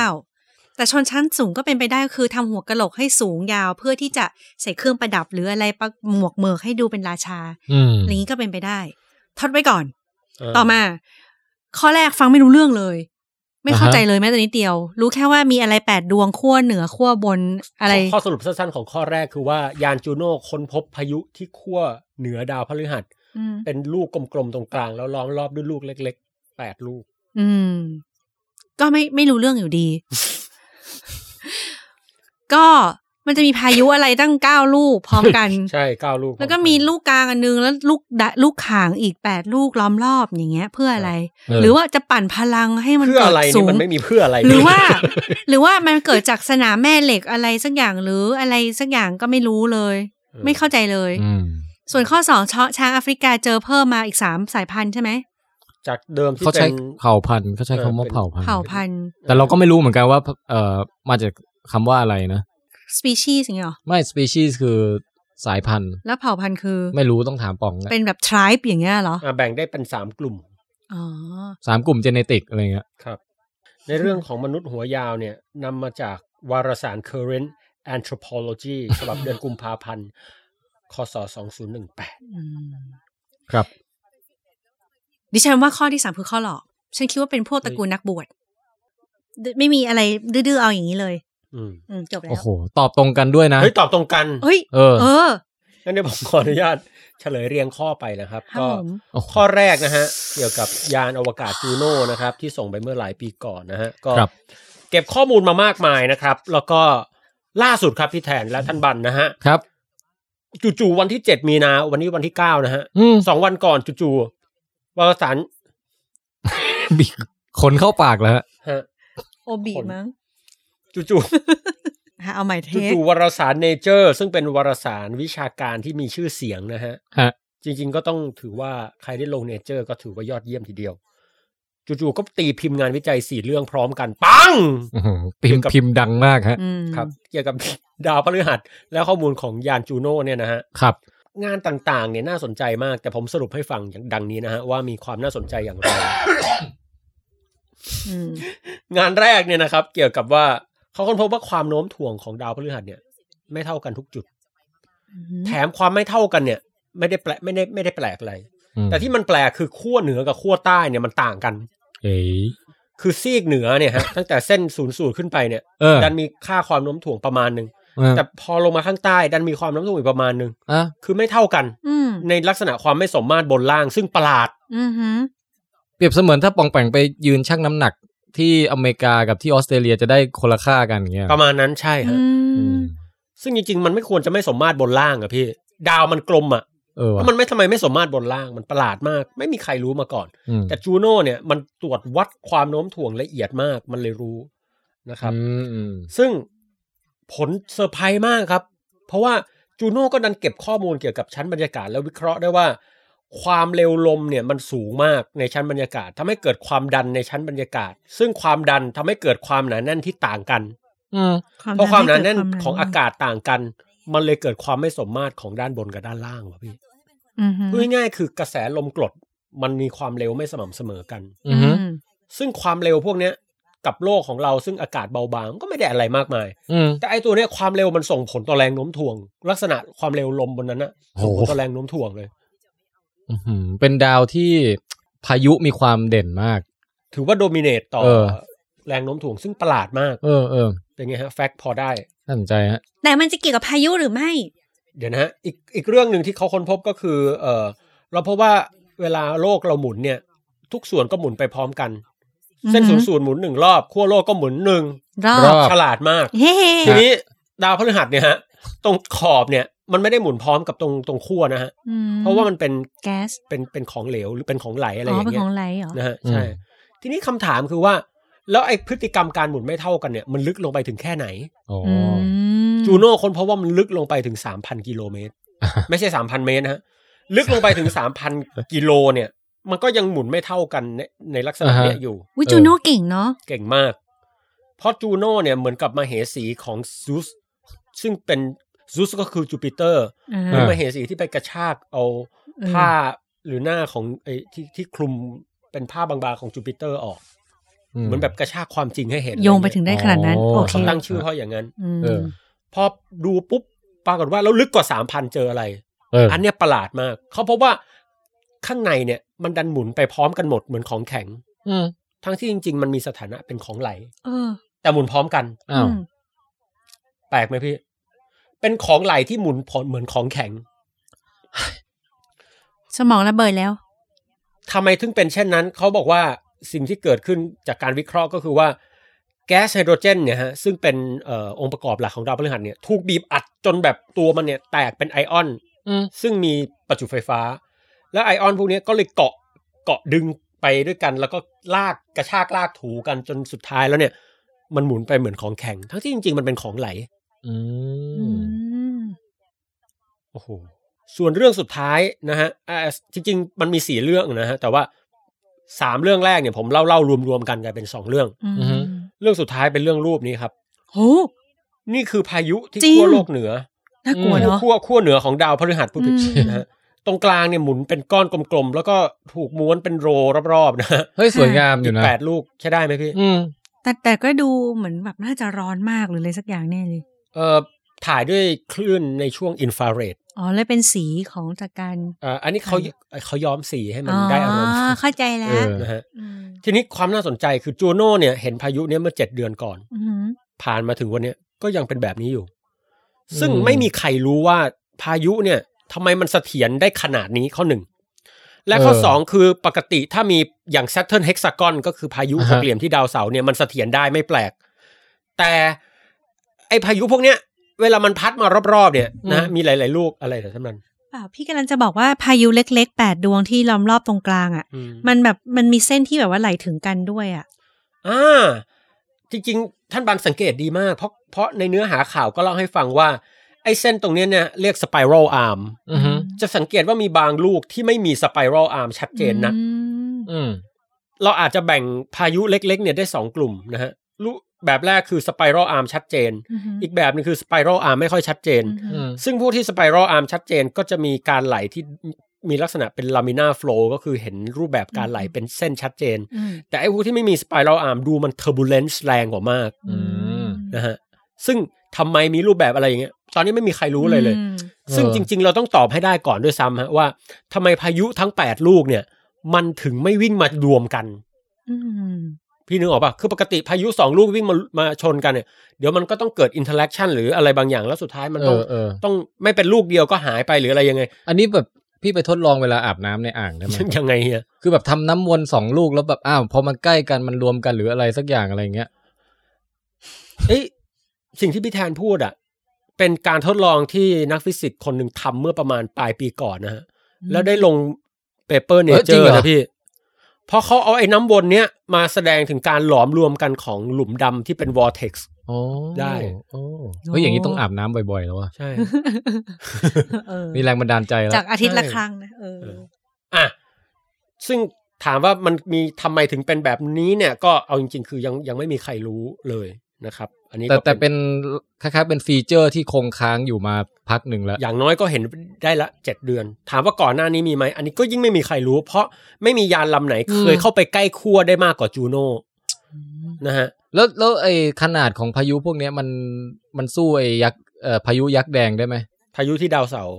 ไม่ใช่หมายถึงไอ้ไอ้จุดไฟของไอ้จูปิเตอร์อะที่ โอ้ ที่เป็นจุดแดงแดง ตรงกลางของเอ่ออย่างจุดเอ่อพายุอ่า The Great Red Spot ที่เป็นสีแดงของดาวพฤหัสเนี่ยใส่โล่ประมาณสองสาดวงได้ เออแล้วอะไรพวกเนี้ย ไอตัวเนี้ยตรงกลางอ่ะใหญ่ประมาณ 4,000 กิโล อื้อหือ นะครับก็เรียกได้ว่าเกือบจะใส่โลกได้ อืมอืม เพราะโลกเนี่ยก็จริง ๆ โลกคือประมาณ 1 2ื่นสองนะ อื ห อ มื่น ฮึ สองหมื่น ก็ สาม เยอะ แต่จริง ๆ ก็ใหญ่แบบแบบพอสมควร อืม มันใหญ่มันใหญ่หมดอะพี่ดาวพฤหัส นั่นดิ ส่วนที่ขั้วใต้ดาวพฤหัสเจอสิ่งนี้ครับ เฮ้ย ยิ่งแปลกไปกันใหญ่ คือตรงกลางเนี่ยพัดแล้วรอบๆอ่ะดันล้อมห้าลูกอ่ะงง ทำไม งง ห้าแล้ว อ่ะไม่รู้ไม่มีใครรู้ อืม เฮ้ย เออ อย่างนี้ลองแทงแปดห้าหรืออะไรดูไหม เออนั่น เฮ้ย ดิ เฮ้ยโอ้โหเหี้ย เออ สร้างปัญญานะฮะ เป็นไงพี่ ข่าวนี้ เอ้ย เออ น่าสนใจแล้วก็ เออสวยงามด้วยฮะ ครับ อืม นะฮะก็โดยสรุปนะครับ ก็คือข้อเนี้ยถูกนะฮะ เย่เราสองคนรอดแล้ว เย่ เย่ เย่อะไรวะพี่ ก็เราสองคนตอบ แทนข้อสามใช่ไหม ใช่ก็คือยัง โเ ถือว่ายังไม่มีใครตกรอบ โอเค ใช่ อ่ะข้อสองนะฮะ ข้อสองนี่ต้องเอ่ยนามบุคคลที่มาช่วยเหลือในการเอ่อนำเรื่องนี้มาถ่ายทอดให้ผมฟังด้วย ครับ คือเอ่อคุณสุภกิจนะฮะ ครับ พัฒนาพิทูล หรือน้อง น้องอ่ะพี่แทนรู้จักไหม น้องฮุนไดใช่ไหมฮะ ฮันเล่ อ๋อ ฮันเล่ฮันเล่ น้องฮันเล่นี่ก็เป็นน้องรุ่นน้องที่มหิดลผม ปัจจุบันก็ไปได้ไกลกว่าผมนะฮะ อย่างน้อย ฮะ ก็ในเรื่องของการเรียน ก็แกเรียนปอเอกด้านประสาทวิทยาศาสตร์อยู่ อ่า นะฮะอยู่ที่มหิดล เขาทำพอดแคสต์ด้วยนี่ เฮ้ยทำด้วยเหรอพี่ ก็คือชื่อพอดแคสต์ว่า Nerd Loyalty โอ้ เอ เฮ้ย อทำกับอีกคนหนึ่งชื่อชื่อน้องแอน ไม่แน่ใจว่ามีกินทั้งหมดกี่คนอ่ะแต่เป็นแก๊งแก๊งเด็กเนิร์ดกลุ่มหนึ่งที่ทำพอดแคสต์ชื่อ Nerd Loyalty พูดเรื่องวิทยาศาสตร์เนี่ย คือเห็นแต่เพจแต่ไม่รู้ว่าเป็นพอดแคสต์ด้วย เฮ้ย อย่างนี้ต้องว่างๆต้องเอามาสัมภาษณ์บ้างนะไหมพี่ อย่างน้อยก็เกาะกลุ่มไว้ อืมใช่ใช่อืม เขาอาจจะไม่อยากมาก็ได้แต่อย่างน้อยก็ตาม อย่างไรก็ตามต้องขอบคุณน้องฮันเล่มากที่เอา ฮะ เรื่องเขียนเรื่องนี้มาให้ฮันเล่นี่ก็ช่วยผมเขียนเรื่องอะไรต่างๆ สม่ำเสมอนะฮะ ฮะ เขาบอก DNA เนี่ยช่วยตำแหนกชนิดสัตว์ต่างๆ ได้ และล่าสุดเขาพบว่ามันแยกช้างแอฟริกันเนี่ยออกเป็นสองเผ่าพันธุ์ อ้าว ก็คือช้างป่ากับช้างสวรร เดี๋ยว ค์ เดี๋ยวเดี๋ยวเดี๋ยวเดี๋ยว เฉลยเลยเหรอ อย่า เฉลย อย่าบอกว่าที่ที่หลอกนี่คือแค่จากสองเป็นสามแค่นั้น เฉลย นะ แล้ว มันคิดไม่ออกแล้วอ่ะเฮีย เฉเฉลยกันอย่างนี้เลยอ้าว อาบัน เดี๋ยวดิ เราโมฆะทุกอย่างแล้วเรามาลงโทษเลยป่องปัง เฮ้ยเดี๋ยวเดี๋ยวเดี๋ยว เดี๋ยวก่อน อะไรวะ แต่ไอข้อเมื่อกี้ตัวเองก็ไอก๊อปไอไอฉลามก๊อบบินสองลายนะเหมือนกัน ก็ ไม่ จา ใช่ ก เหร สอ อ งเป็นศูนย์เลยเฮีย เอ้า เฮียก็เปลี่ยนเลขเหมือนกันวะ ใช่ เออ มาทำเป็นว่าเขา ใช่ เราเราเป็นคนเดียวที่ไม่เล่นสกปรกเลย ว้าวเอาดีเข้าตัว เนี่ย สังคมความยุติธรรมอยู่ตรงไหนไม่มี เออ คนเล่นชั่วๆ เล่นโกงๆง่ายๆ แค่เปลี่ยนตัวเลขแค่เนี้ย ก็ไอการเปลี่ยนเลขผมก็มาจากเจ๊นั่นแหละ แต่ฉันก็เลิกทำแบบนั้นฉันกลับตัวแล้ว อ่ะ ให้ตายเถอะ แล้วทำไมฉันต้องโดนลงทานล่ะ คือเปลี่ยนไปเป็นแบบสักห้าสิบหรืออะไรอย่างนี้ก็ยังยังแบบว่า น่ารั เอง อจะได้ เกียจ วิเคราะห์ได้นะ น่ารังเกียจ เอาหน้าหน้าละอาย น่าละอาย Shame จริงเว้ย น่ารังเกียจ เฮ้ยคนอุตส่าห์ตั้งใจหาเฮ้ยเออ เอาเอาเล่ามาเล่ ามา อ่ะอ่ะเล่า อ่ะ เล่ามา เดี๋ยวเดี๋ยวเดี๋ยวเรื่องเกมเรื่องอะไรเนี่ย จะเล่า มั อะไร เป็น ก็รู้แล้วเนี่ย มันเป็นของนอกกาย อย่าไปยึดติดเราเอาความรู้ของผู้ฟังเป็นหลักนะฮะ ครับครับ ทุกท่านอย่าเห็นความรู้เป็นเกมเลย เห็นแก่ประชาชนและสังคมเถอะ ตอนแกตอบนี่แกลุ้นยิ่งกว่าอะไร อีก แหมที่อย่างนี้ต้องรีบพูดหรอ เอาอยากรู้เรื่องช้างแล้วตกลง เอามา ช้าง เร็ว แอฟริกั เขา น บอกว่านักวิทยาศาสตร์เนี่ยรู้มาตลอดว่าช้างบนโลกเนี่ยมีแค่สองสายพันธุ์มาตลอดก็คือเอเชียกับแอฟริกา อืม เออ แอฟริกาตัวใหญ่กว่าเอเชียมีงาทั้งหูทั้งเมียอะไรว่าไปนะฮะ หูหูใหญ่ หูใหญ่ เออ อ่าแต่แอฟริกาแต่ผู้สังเกตผู้เชี่ยวชาญด้านช้างเนี่ยเขาสังเกตมาว่าไอ้แอฟริกาเนี่ยมักจะมีช้างป่ากลุ่มหนึงเป็นอยู่ในป่านะ กลุ่มหนึ่งตัวเล็กกว่าไอ้พวกอยู่ตาม อ๋อ สวรรค์หน้า อื อืม แต่ก็ไม่ชัวร์เว้ย คือบางทีมัน ไอ้พฤติกรรมการใช้ชีวิตหรือการเป็นสปีชีส์อะไรมันดูยากเหมือนกันนะพี่ อืม ช้างก็คือช้างอ่ะ เออเออ เออทีนี้ล่าสุดวารสารชื่อ proceeding of National Academy of Science หรือย่อว่า พีนัส อ่าพีนิสเอ้ยพีเนสนะฮะ แสดงว่าหมีรู้จักอันนี้ด้วยเห รู้จั ร ก อถึงได้มาล้อเนี่ย ได้ตีพิมพ์วารสารช่วยฟันธงว่าช้างทั้งสองเนี่ยเป็นคนละชนิด อืม นะฮะ ก็คือ ใช้คำว่าชนิดเลย ชนิดเลย ก็คือเปรียบเทียบตัวอย่าง DNA ช้าง 14 ตัวอะไรต่างๆ นานานะฮะแล้วเพราะว่าโอ้โห ช้างแอฟริกาเนี่ยมีอยู่ 2 ชนิดคือช้างแบบสวรรค์หน้ากับ อ่าฮะ ช้างป่า เขาใช้ เอ คำ อ นี้ เออเออ นะครับ ซึ่งความรู้นี้ช่วยในการยืนยันว่าช้างแอฟริกาป่าเนี่ยจะได้รับการคุ้มครองมากขึ้นนะฮะเพราะปกติมันมันโดนคุกคามรุนแรงมาก นะฮะ นะครับ อย่างน้อยเรารู้ว่ามันมี 2 ชนิดเนี่ยเราจะได้อนุรักษ์มันได้ถูก ใน ต้อ ใน งยิ่ง ใน ขึ้น ทางชีวะพี่พี่สนใจเพิ่มอีกอย่างหนึ่งด้วย โอ้ ว่ามันเป็นลักษณะหลักฐานว่าสองชนิดเนี้ยเพิ่งจะเพิ่งจะมาแยกจากกันเร็วๆนี้ โอ้ใช่ หรือว่าหรือว่ามันแค่มันแยกจากกันมาตั้งนานแล้ว เพียงแต่ว่าเราไม่เคยไปตรวจละเอียดแค่นั้นเอง ในนี้ใน เออ ในเนื้อหาข่าวบอกว่าช้างแอฟริกาสวรรค์หน้าเนี่ยไม่ได้ผสมกับช้างป่าเนี่ยมาประมาณ 5 0 0แสนปี โอ้โหนานแล้วนะ ฮะ โอ้ โอ้โอเคโอเค เป็นเป็นแสดงว่าเป็น different species ที่แยกกันมานานแล้ นัก ว วิทยาศาสตร์คาดว่าเป็นเพราะอุปสรรคด้านสภาพอากาศที่ขัดขวางไม่ให้มันมาเจอกัน เออ คืออันหนึงชอบโล่ง ๆอ่ะ อีกอันหนึงชอบในป่า ครับ มันก็ไม่ค่อยได้มาเจอกันนะนะครับ ครับ เออ ทำไม่ต้องยิ้มอ่ะ ยิ้มอะไรไม่ได้ยิ้มเลย คิดทะงอีก อะไรวะ ดีนะเราไม่ยิ้ม เฮ้ย เราก็ไม่แค่พูดเรื่องช้างเนี่ยมันเราจะไปคิดทะลึ่ง แล้ อะ ว ไร ก็มีบอ วะ กว่าแบบหนึ่งชอบที่แบบโล่งๆในที่โล่งๆอีกหนึ่งคือชอบแบบในป่า แล้ว ช มี อบอาศัยอยู่ในที่ แล้วมี โล่ง ก็ยิ้มยิ้มกุ้มกิ่มส่งยิ้มให้ปองแปงยัดคิ้วยัดคิ้ว เออ อะไรวะ ก็อันหนึงชอบโล่งๆอันหนึงชอบมีป่าละเมาะหน่อย เป็นหย่อมๆอย่างเงี้ย ครับ อืม อ่ะ อ่ะ เรื่องสุดท้ายนะฮะ เป็นเรื่องของเอ่อชาวอินคาที่มาตั้งรกรากในจักรวรรดิอเมริกาใต้ มา มาเกมนี้ ฉันก็รู้ ว่าจะต้องลงเอออย่างไร ไม่ต้องรอ ให้จบเกม ฉัน วงเงิ ก็ น พร้อ ข้าม ม ที่จะเดินจากไป เข้ามาตั้งจักรวรรดิในทวีปอเมริกาใต้ ชนเผ่าดั้งเดิมเนี่ย มีชื่อว่าโคยากัว อาศัยในหุบเขา มันใช่อย่าง โค นั้น ค่า คอนยักกุอะไรวะ โคยา กัว เลี้ยงเอาปากก้าเป็นแหล่งผลิตขนสัตว์ เขาบอกว่างานวิจัยล่าสุดบ่งชี้ว่า พวกเนี้ยนิยมรัดกะโหลก เพื่อให้ตั้งแต่ยังเป็นทารกด้วยผ้ารัดศีรษะหรือหมวก ลักษณะพิเศษให้ยาวขึ้นนะฮะ ฮะ จนกระโหลกลักษณะคล้ายหยดน้ำแล้วนักโบชีวะโบราณคดีได้ศึกษาตัวอย่าง 211 ชิ้นอยู่ในสุสานสองแห่ง เพราะว่าผู้หญิงเนี่ยที่ดัดกระโหลกเนี่ยมีความถูกทำร้ายน้อยมากเมื่อเทียบกับที่ไม่ถูกรัดกระโหลก โอ้ แล้วก็สาร น่ อา สนใจ หารที่กินจากการศึกษาในกระดูกเนี่ยพบว่าสารอาหารที่กินเนี่ยเยอะกว่ามาก อืม ก็เลยมีการสันนิษฐานตั้งทฤษฎีว่าเนี่ยน่าจะเป็นเรื่องของชนชั้นนะฮะเป็นคนที่มีฐานะสูง อืม แล้วก็ลักษณะของตำแหน่งที่ฝังศพอะไรต่างๆ อย่างเงี้ยก็อยู่ในที่ตำแหน่งที่มีทางฐานะทางสังคมสูงกว่า อื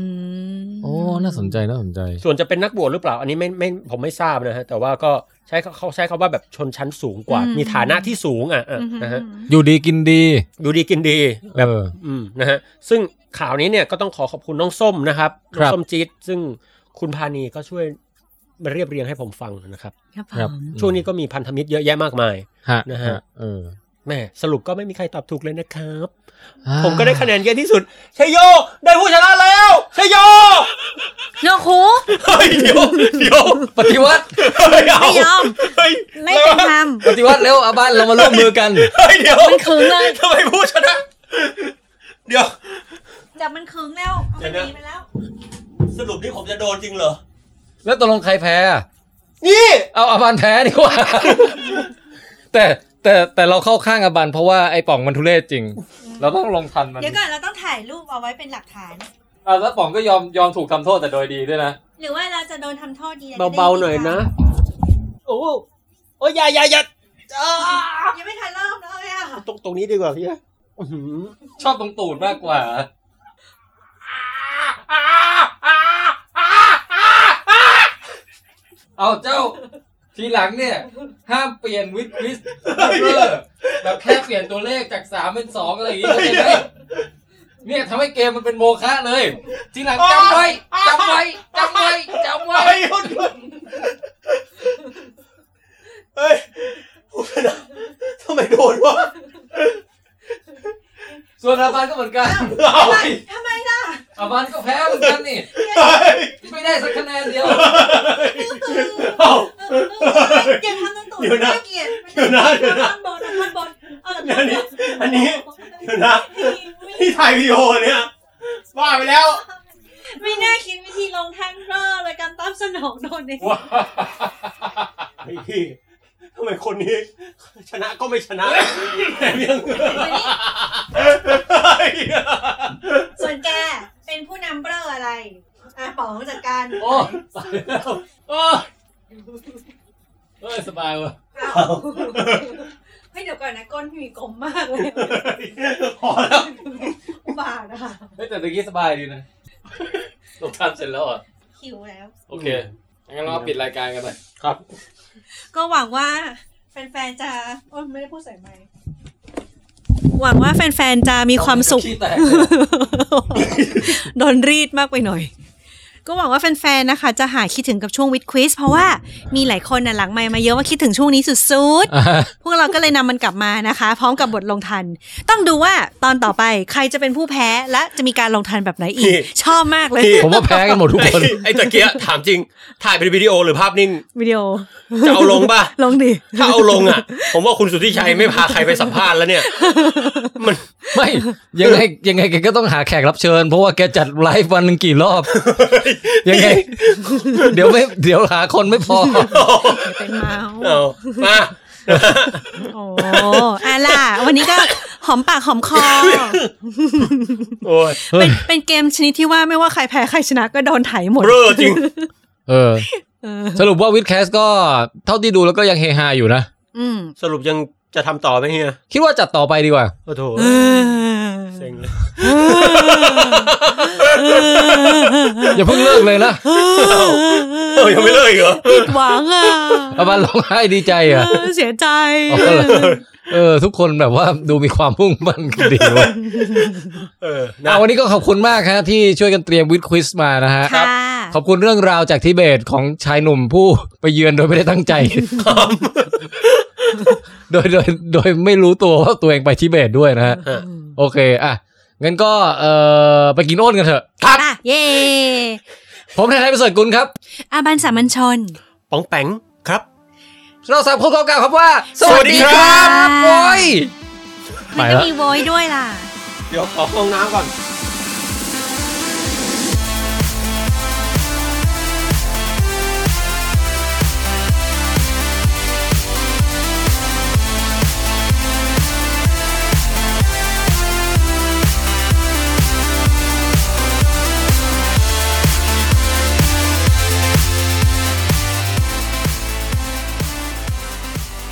จะทำไมโอเค ตรงนี้ขออัดเสริมควิสของอาบันนิดหน่อย อืม เพื่อเพิ่มให้ความเป็นวิชาการน่ะ อยู่เฉยๆแล้ว อ่ะ ยุงเกาะอยู่ตรงนี้เลย เราต้องข้ามมันก่อน โอเคข้าก่อน อ่า โอเค นี่เรียบร้อยแล้ว มาต่อเลย โอเค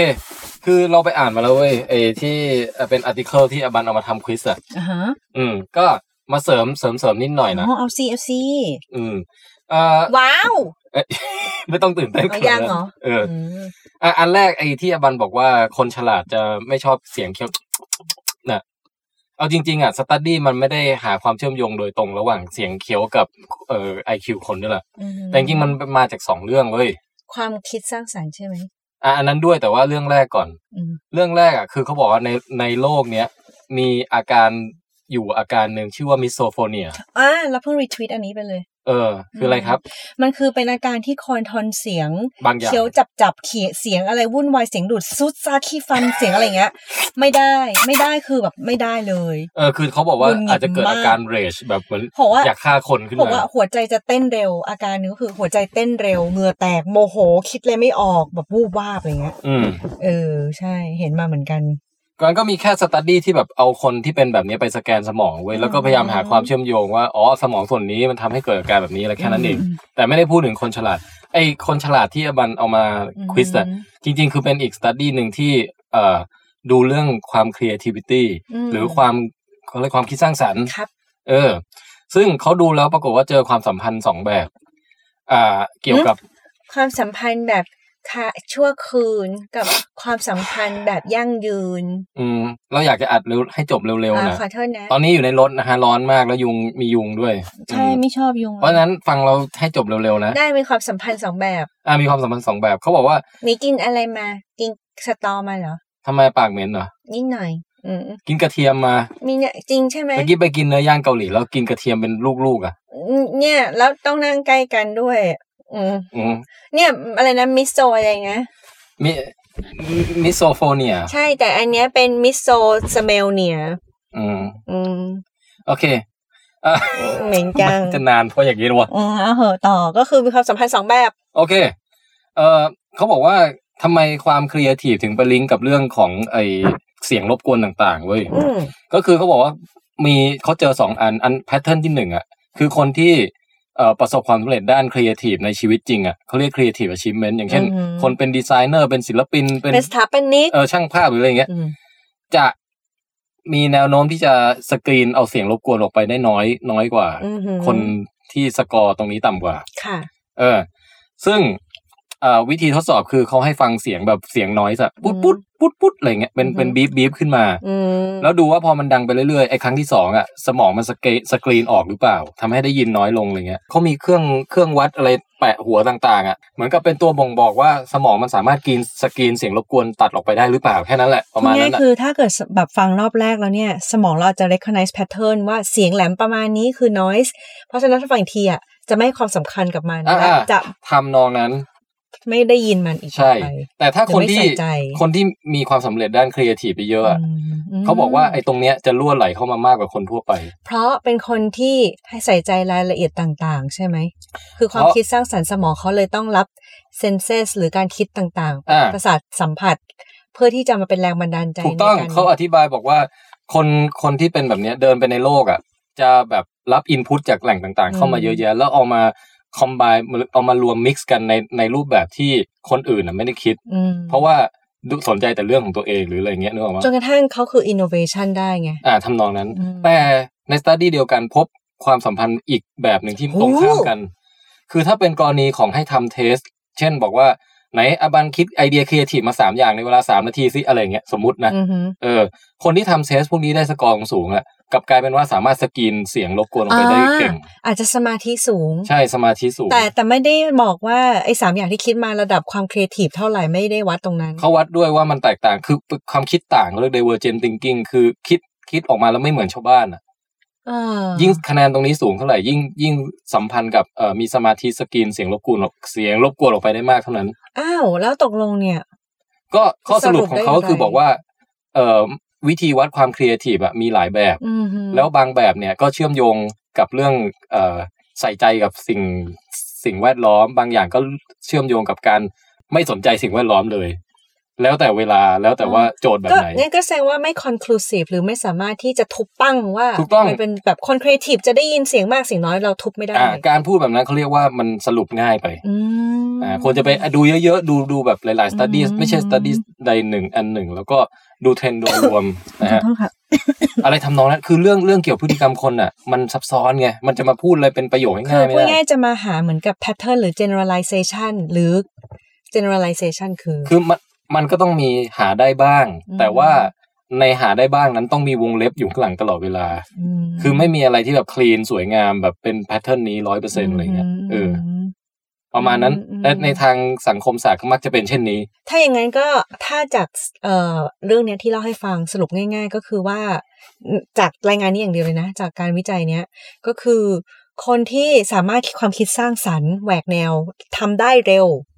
อืมจะมักจะมีสกิลในการเอาเสียงน้อยต่างๆออกไปได้ คือสมาธิพุ่งเต็ม เฉพาะเออคือขณะที่กำลังทำสิ่งนั้นอยู่ แต่ในขณะเดียวกันเวลาเดินออกไปนอกบ้าน หรือว่าเวลาแบบเออนั่งกินข้าวหรือ อาจจะซึมซับสิ่งแวดล้อมเข้ามามากกว่าในยามปกติ เพราะว่าอยากจะได้แรงบันดาลใจจากอันนู้นอันนี้เอามาผสมกัน เราอาจจะไปนั่งที่ร้านอาหารอิตาเลียน อ่าฮะ แล้วระหว่างที่นั่งอยู่ก็กำลังคิดว่าฉันจะคิดโปรดักต์อะไรที่จะตอบแบบตอบโจทย์คนไว้คราวได้ อ่าฮะ ที่ชอบปั่นจักรยาน เออ ที่ทำด้วยไม้ ต้องดื่มกาแฟ อ่าฮะ และกาแฟจะต้องบรูชงสดเท่านั้น และฉันจะคิดผลิตภัณฑ์แชมพูและสบู่ก้อนอาบันได้อย่างไร ที่จะอมตอบสนองคนที่นิยมธรรมชาติเยี่ยงนี้ ระหว่างที่กำลังครุ่นคิด อืม ก็ได้กลิ่นลาเวนเดอร์ลอยมาหอม เออ ๆหลังจากนั้นมองออกไปเห็นใบไม้สีเขียวนอกร้านไหว อืม ๆทันใดนั้น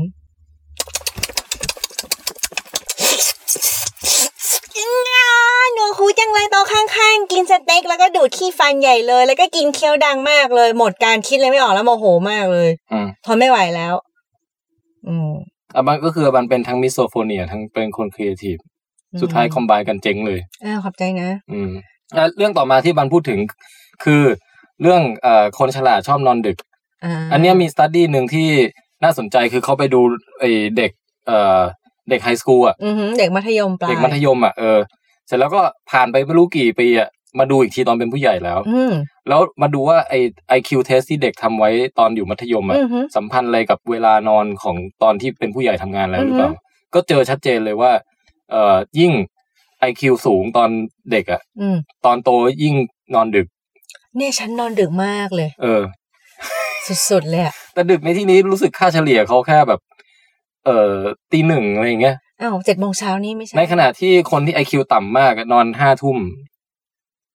อ๋อก็ คือก็ ต่างกัน มันมันไม่ได้ หน่อย เออ นี่ คือเนี่ยมันต้องไปถ้าพอไปดูดีเทลอะมันจะไม่ได้น่าตื่นเต้นเท่ากับไอที่ข่าวมันเอามาเขียนนึกออกปะ อืมอืม ตอนแรกเรานึกว่า โอ้นอน เอ่อนอนดึกกับนอน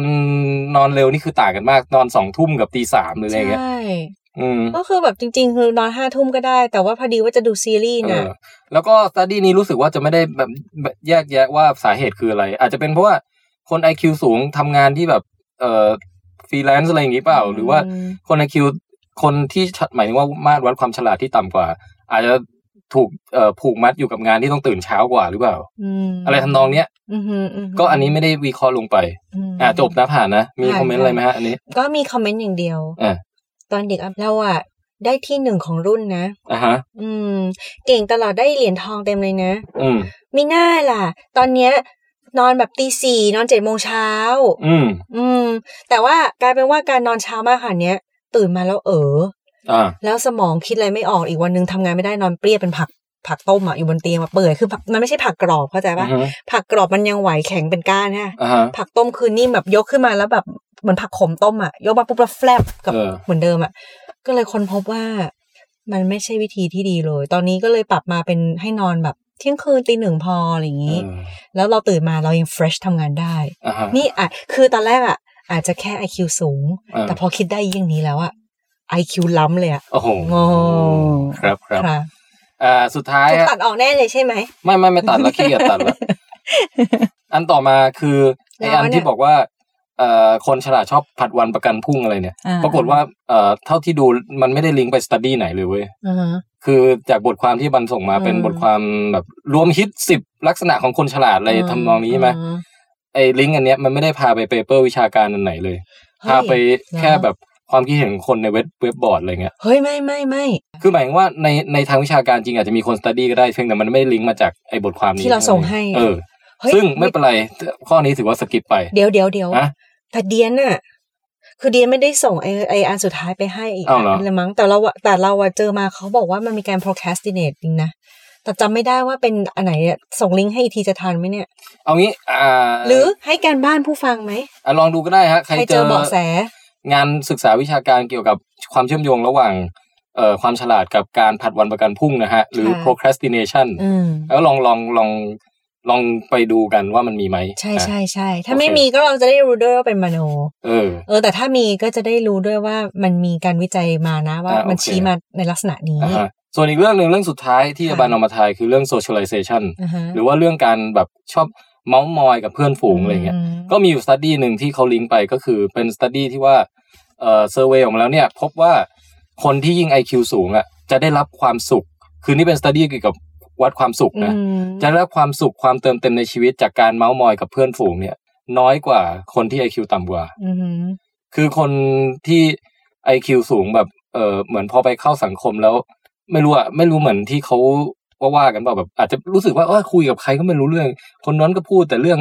ไอ้อะไรที่เราไม่ได้สนใจอะไรอย่าง ใต้ เงี้ย เตียงดารา เออ มันอาจจะไม่เติมเต็มเขาเท่ากับการแบบได้อยู่คนเดียว หรืออะไรคิดเรื่องอื่นอะไรเงี้ย อืมแต่นี่คือพูดถึงลักษณะแค่ความสุข แต่ไม่ได้พูดถึงทักษะในการ เอาไม่พูดถึงทักษะ โซเชียลไลซ์ พูดถึงว่าทำ รือ แล้ว ว่า แฮปปี้ไหม หรือไม่ได้บอกว่าเป็นคนเบลอเวลาออกไปโซเชียลไลซ์อยู่ในสังคมเป็นตัวเบลออะไรเงี้ยไม่ใช่ อ่าฮะ แต่ว่าแค่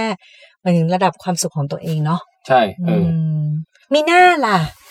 เราน่ะ ชอบอยู่คนเดียวแม่เลย เออ อืม เพราะไม่มีใครอยากอยู่ด้วย มันรู้ได้ไงล่ะ อืมแต่ทั้งนี้ทั้งนั้น เช่นเคยก็คือว่าอย่าตัดสินอะไรจากแค่สตัดดี้เดียว อื มันต้องไปเขาเรียกถึงเขาถึงเวลาทำงานวิจัยอะไรเขาถึงได้เรียกว่า literature review ไง อืม คือต้องไปเอ่ออะไรวิจารณ์วรรณกรรมใช่ ปะ ใช่ใช่ คือต้องไปดูให้ทั่วๆว่า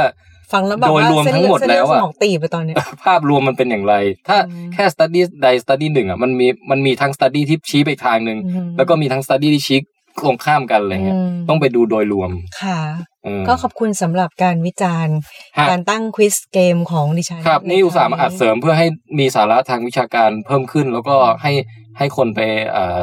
เป็นจุดเริ่มต้นไปอ่านต่อไปดูต่ออะไรอย่าง ใช่ นี้ได้ ใช่แต่ขอบคุณนะคะดิฉัน ค ช รับ อบค่ะ เป็นการวิจารณ์เขาเรียกว่า constructive ฮะ นะคะ ก็คืออ อันนี้จริงๆไม่ได้ สร้างเสริมไปในทางที่ดีนะคะ อืมฮไม่ได้วิจารณ์ว่าอบันทำไม่ดีหรืออะไรเลยนะ แค่มาเสริมแค่นั้นเอง อ๋อขอบคุณ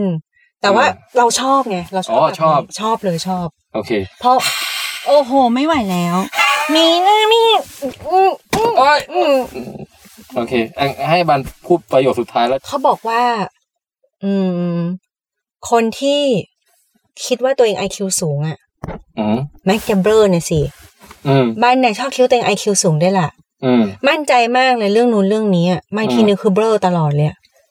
แต่ว่าหมีชมเราว่าเรามีข้อดีอย่างหนึ่งเราเบลอแล้วเรารู้ตัวเร็วและยอมรับเร็ว แบบยอมรับกับความเป็นจริงได้เร็ว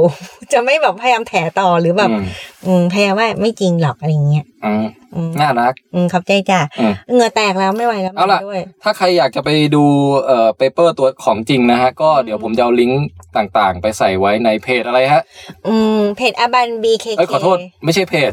เว็บไซต์อะไรฮะ อบัน BKK ไม่ใช่ครับ อ่ะโปรโมทของตัวเองไม่ได้เหรอ ได้ งั้นของปองแปงอ่านว่า ลงอืมก็ได้เพจ w e c a s t t h a i l a n d c o m ค่ะ โอเคครับ อืมตอนนี้ไม่ไหวแล้วเหมือนอบซาวน่าสตอเลยน่ะ โปรดติดตามฟังวิดแคสต์ต่อได้ในเร็วๆนี้ครับ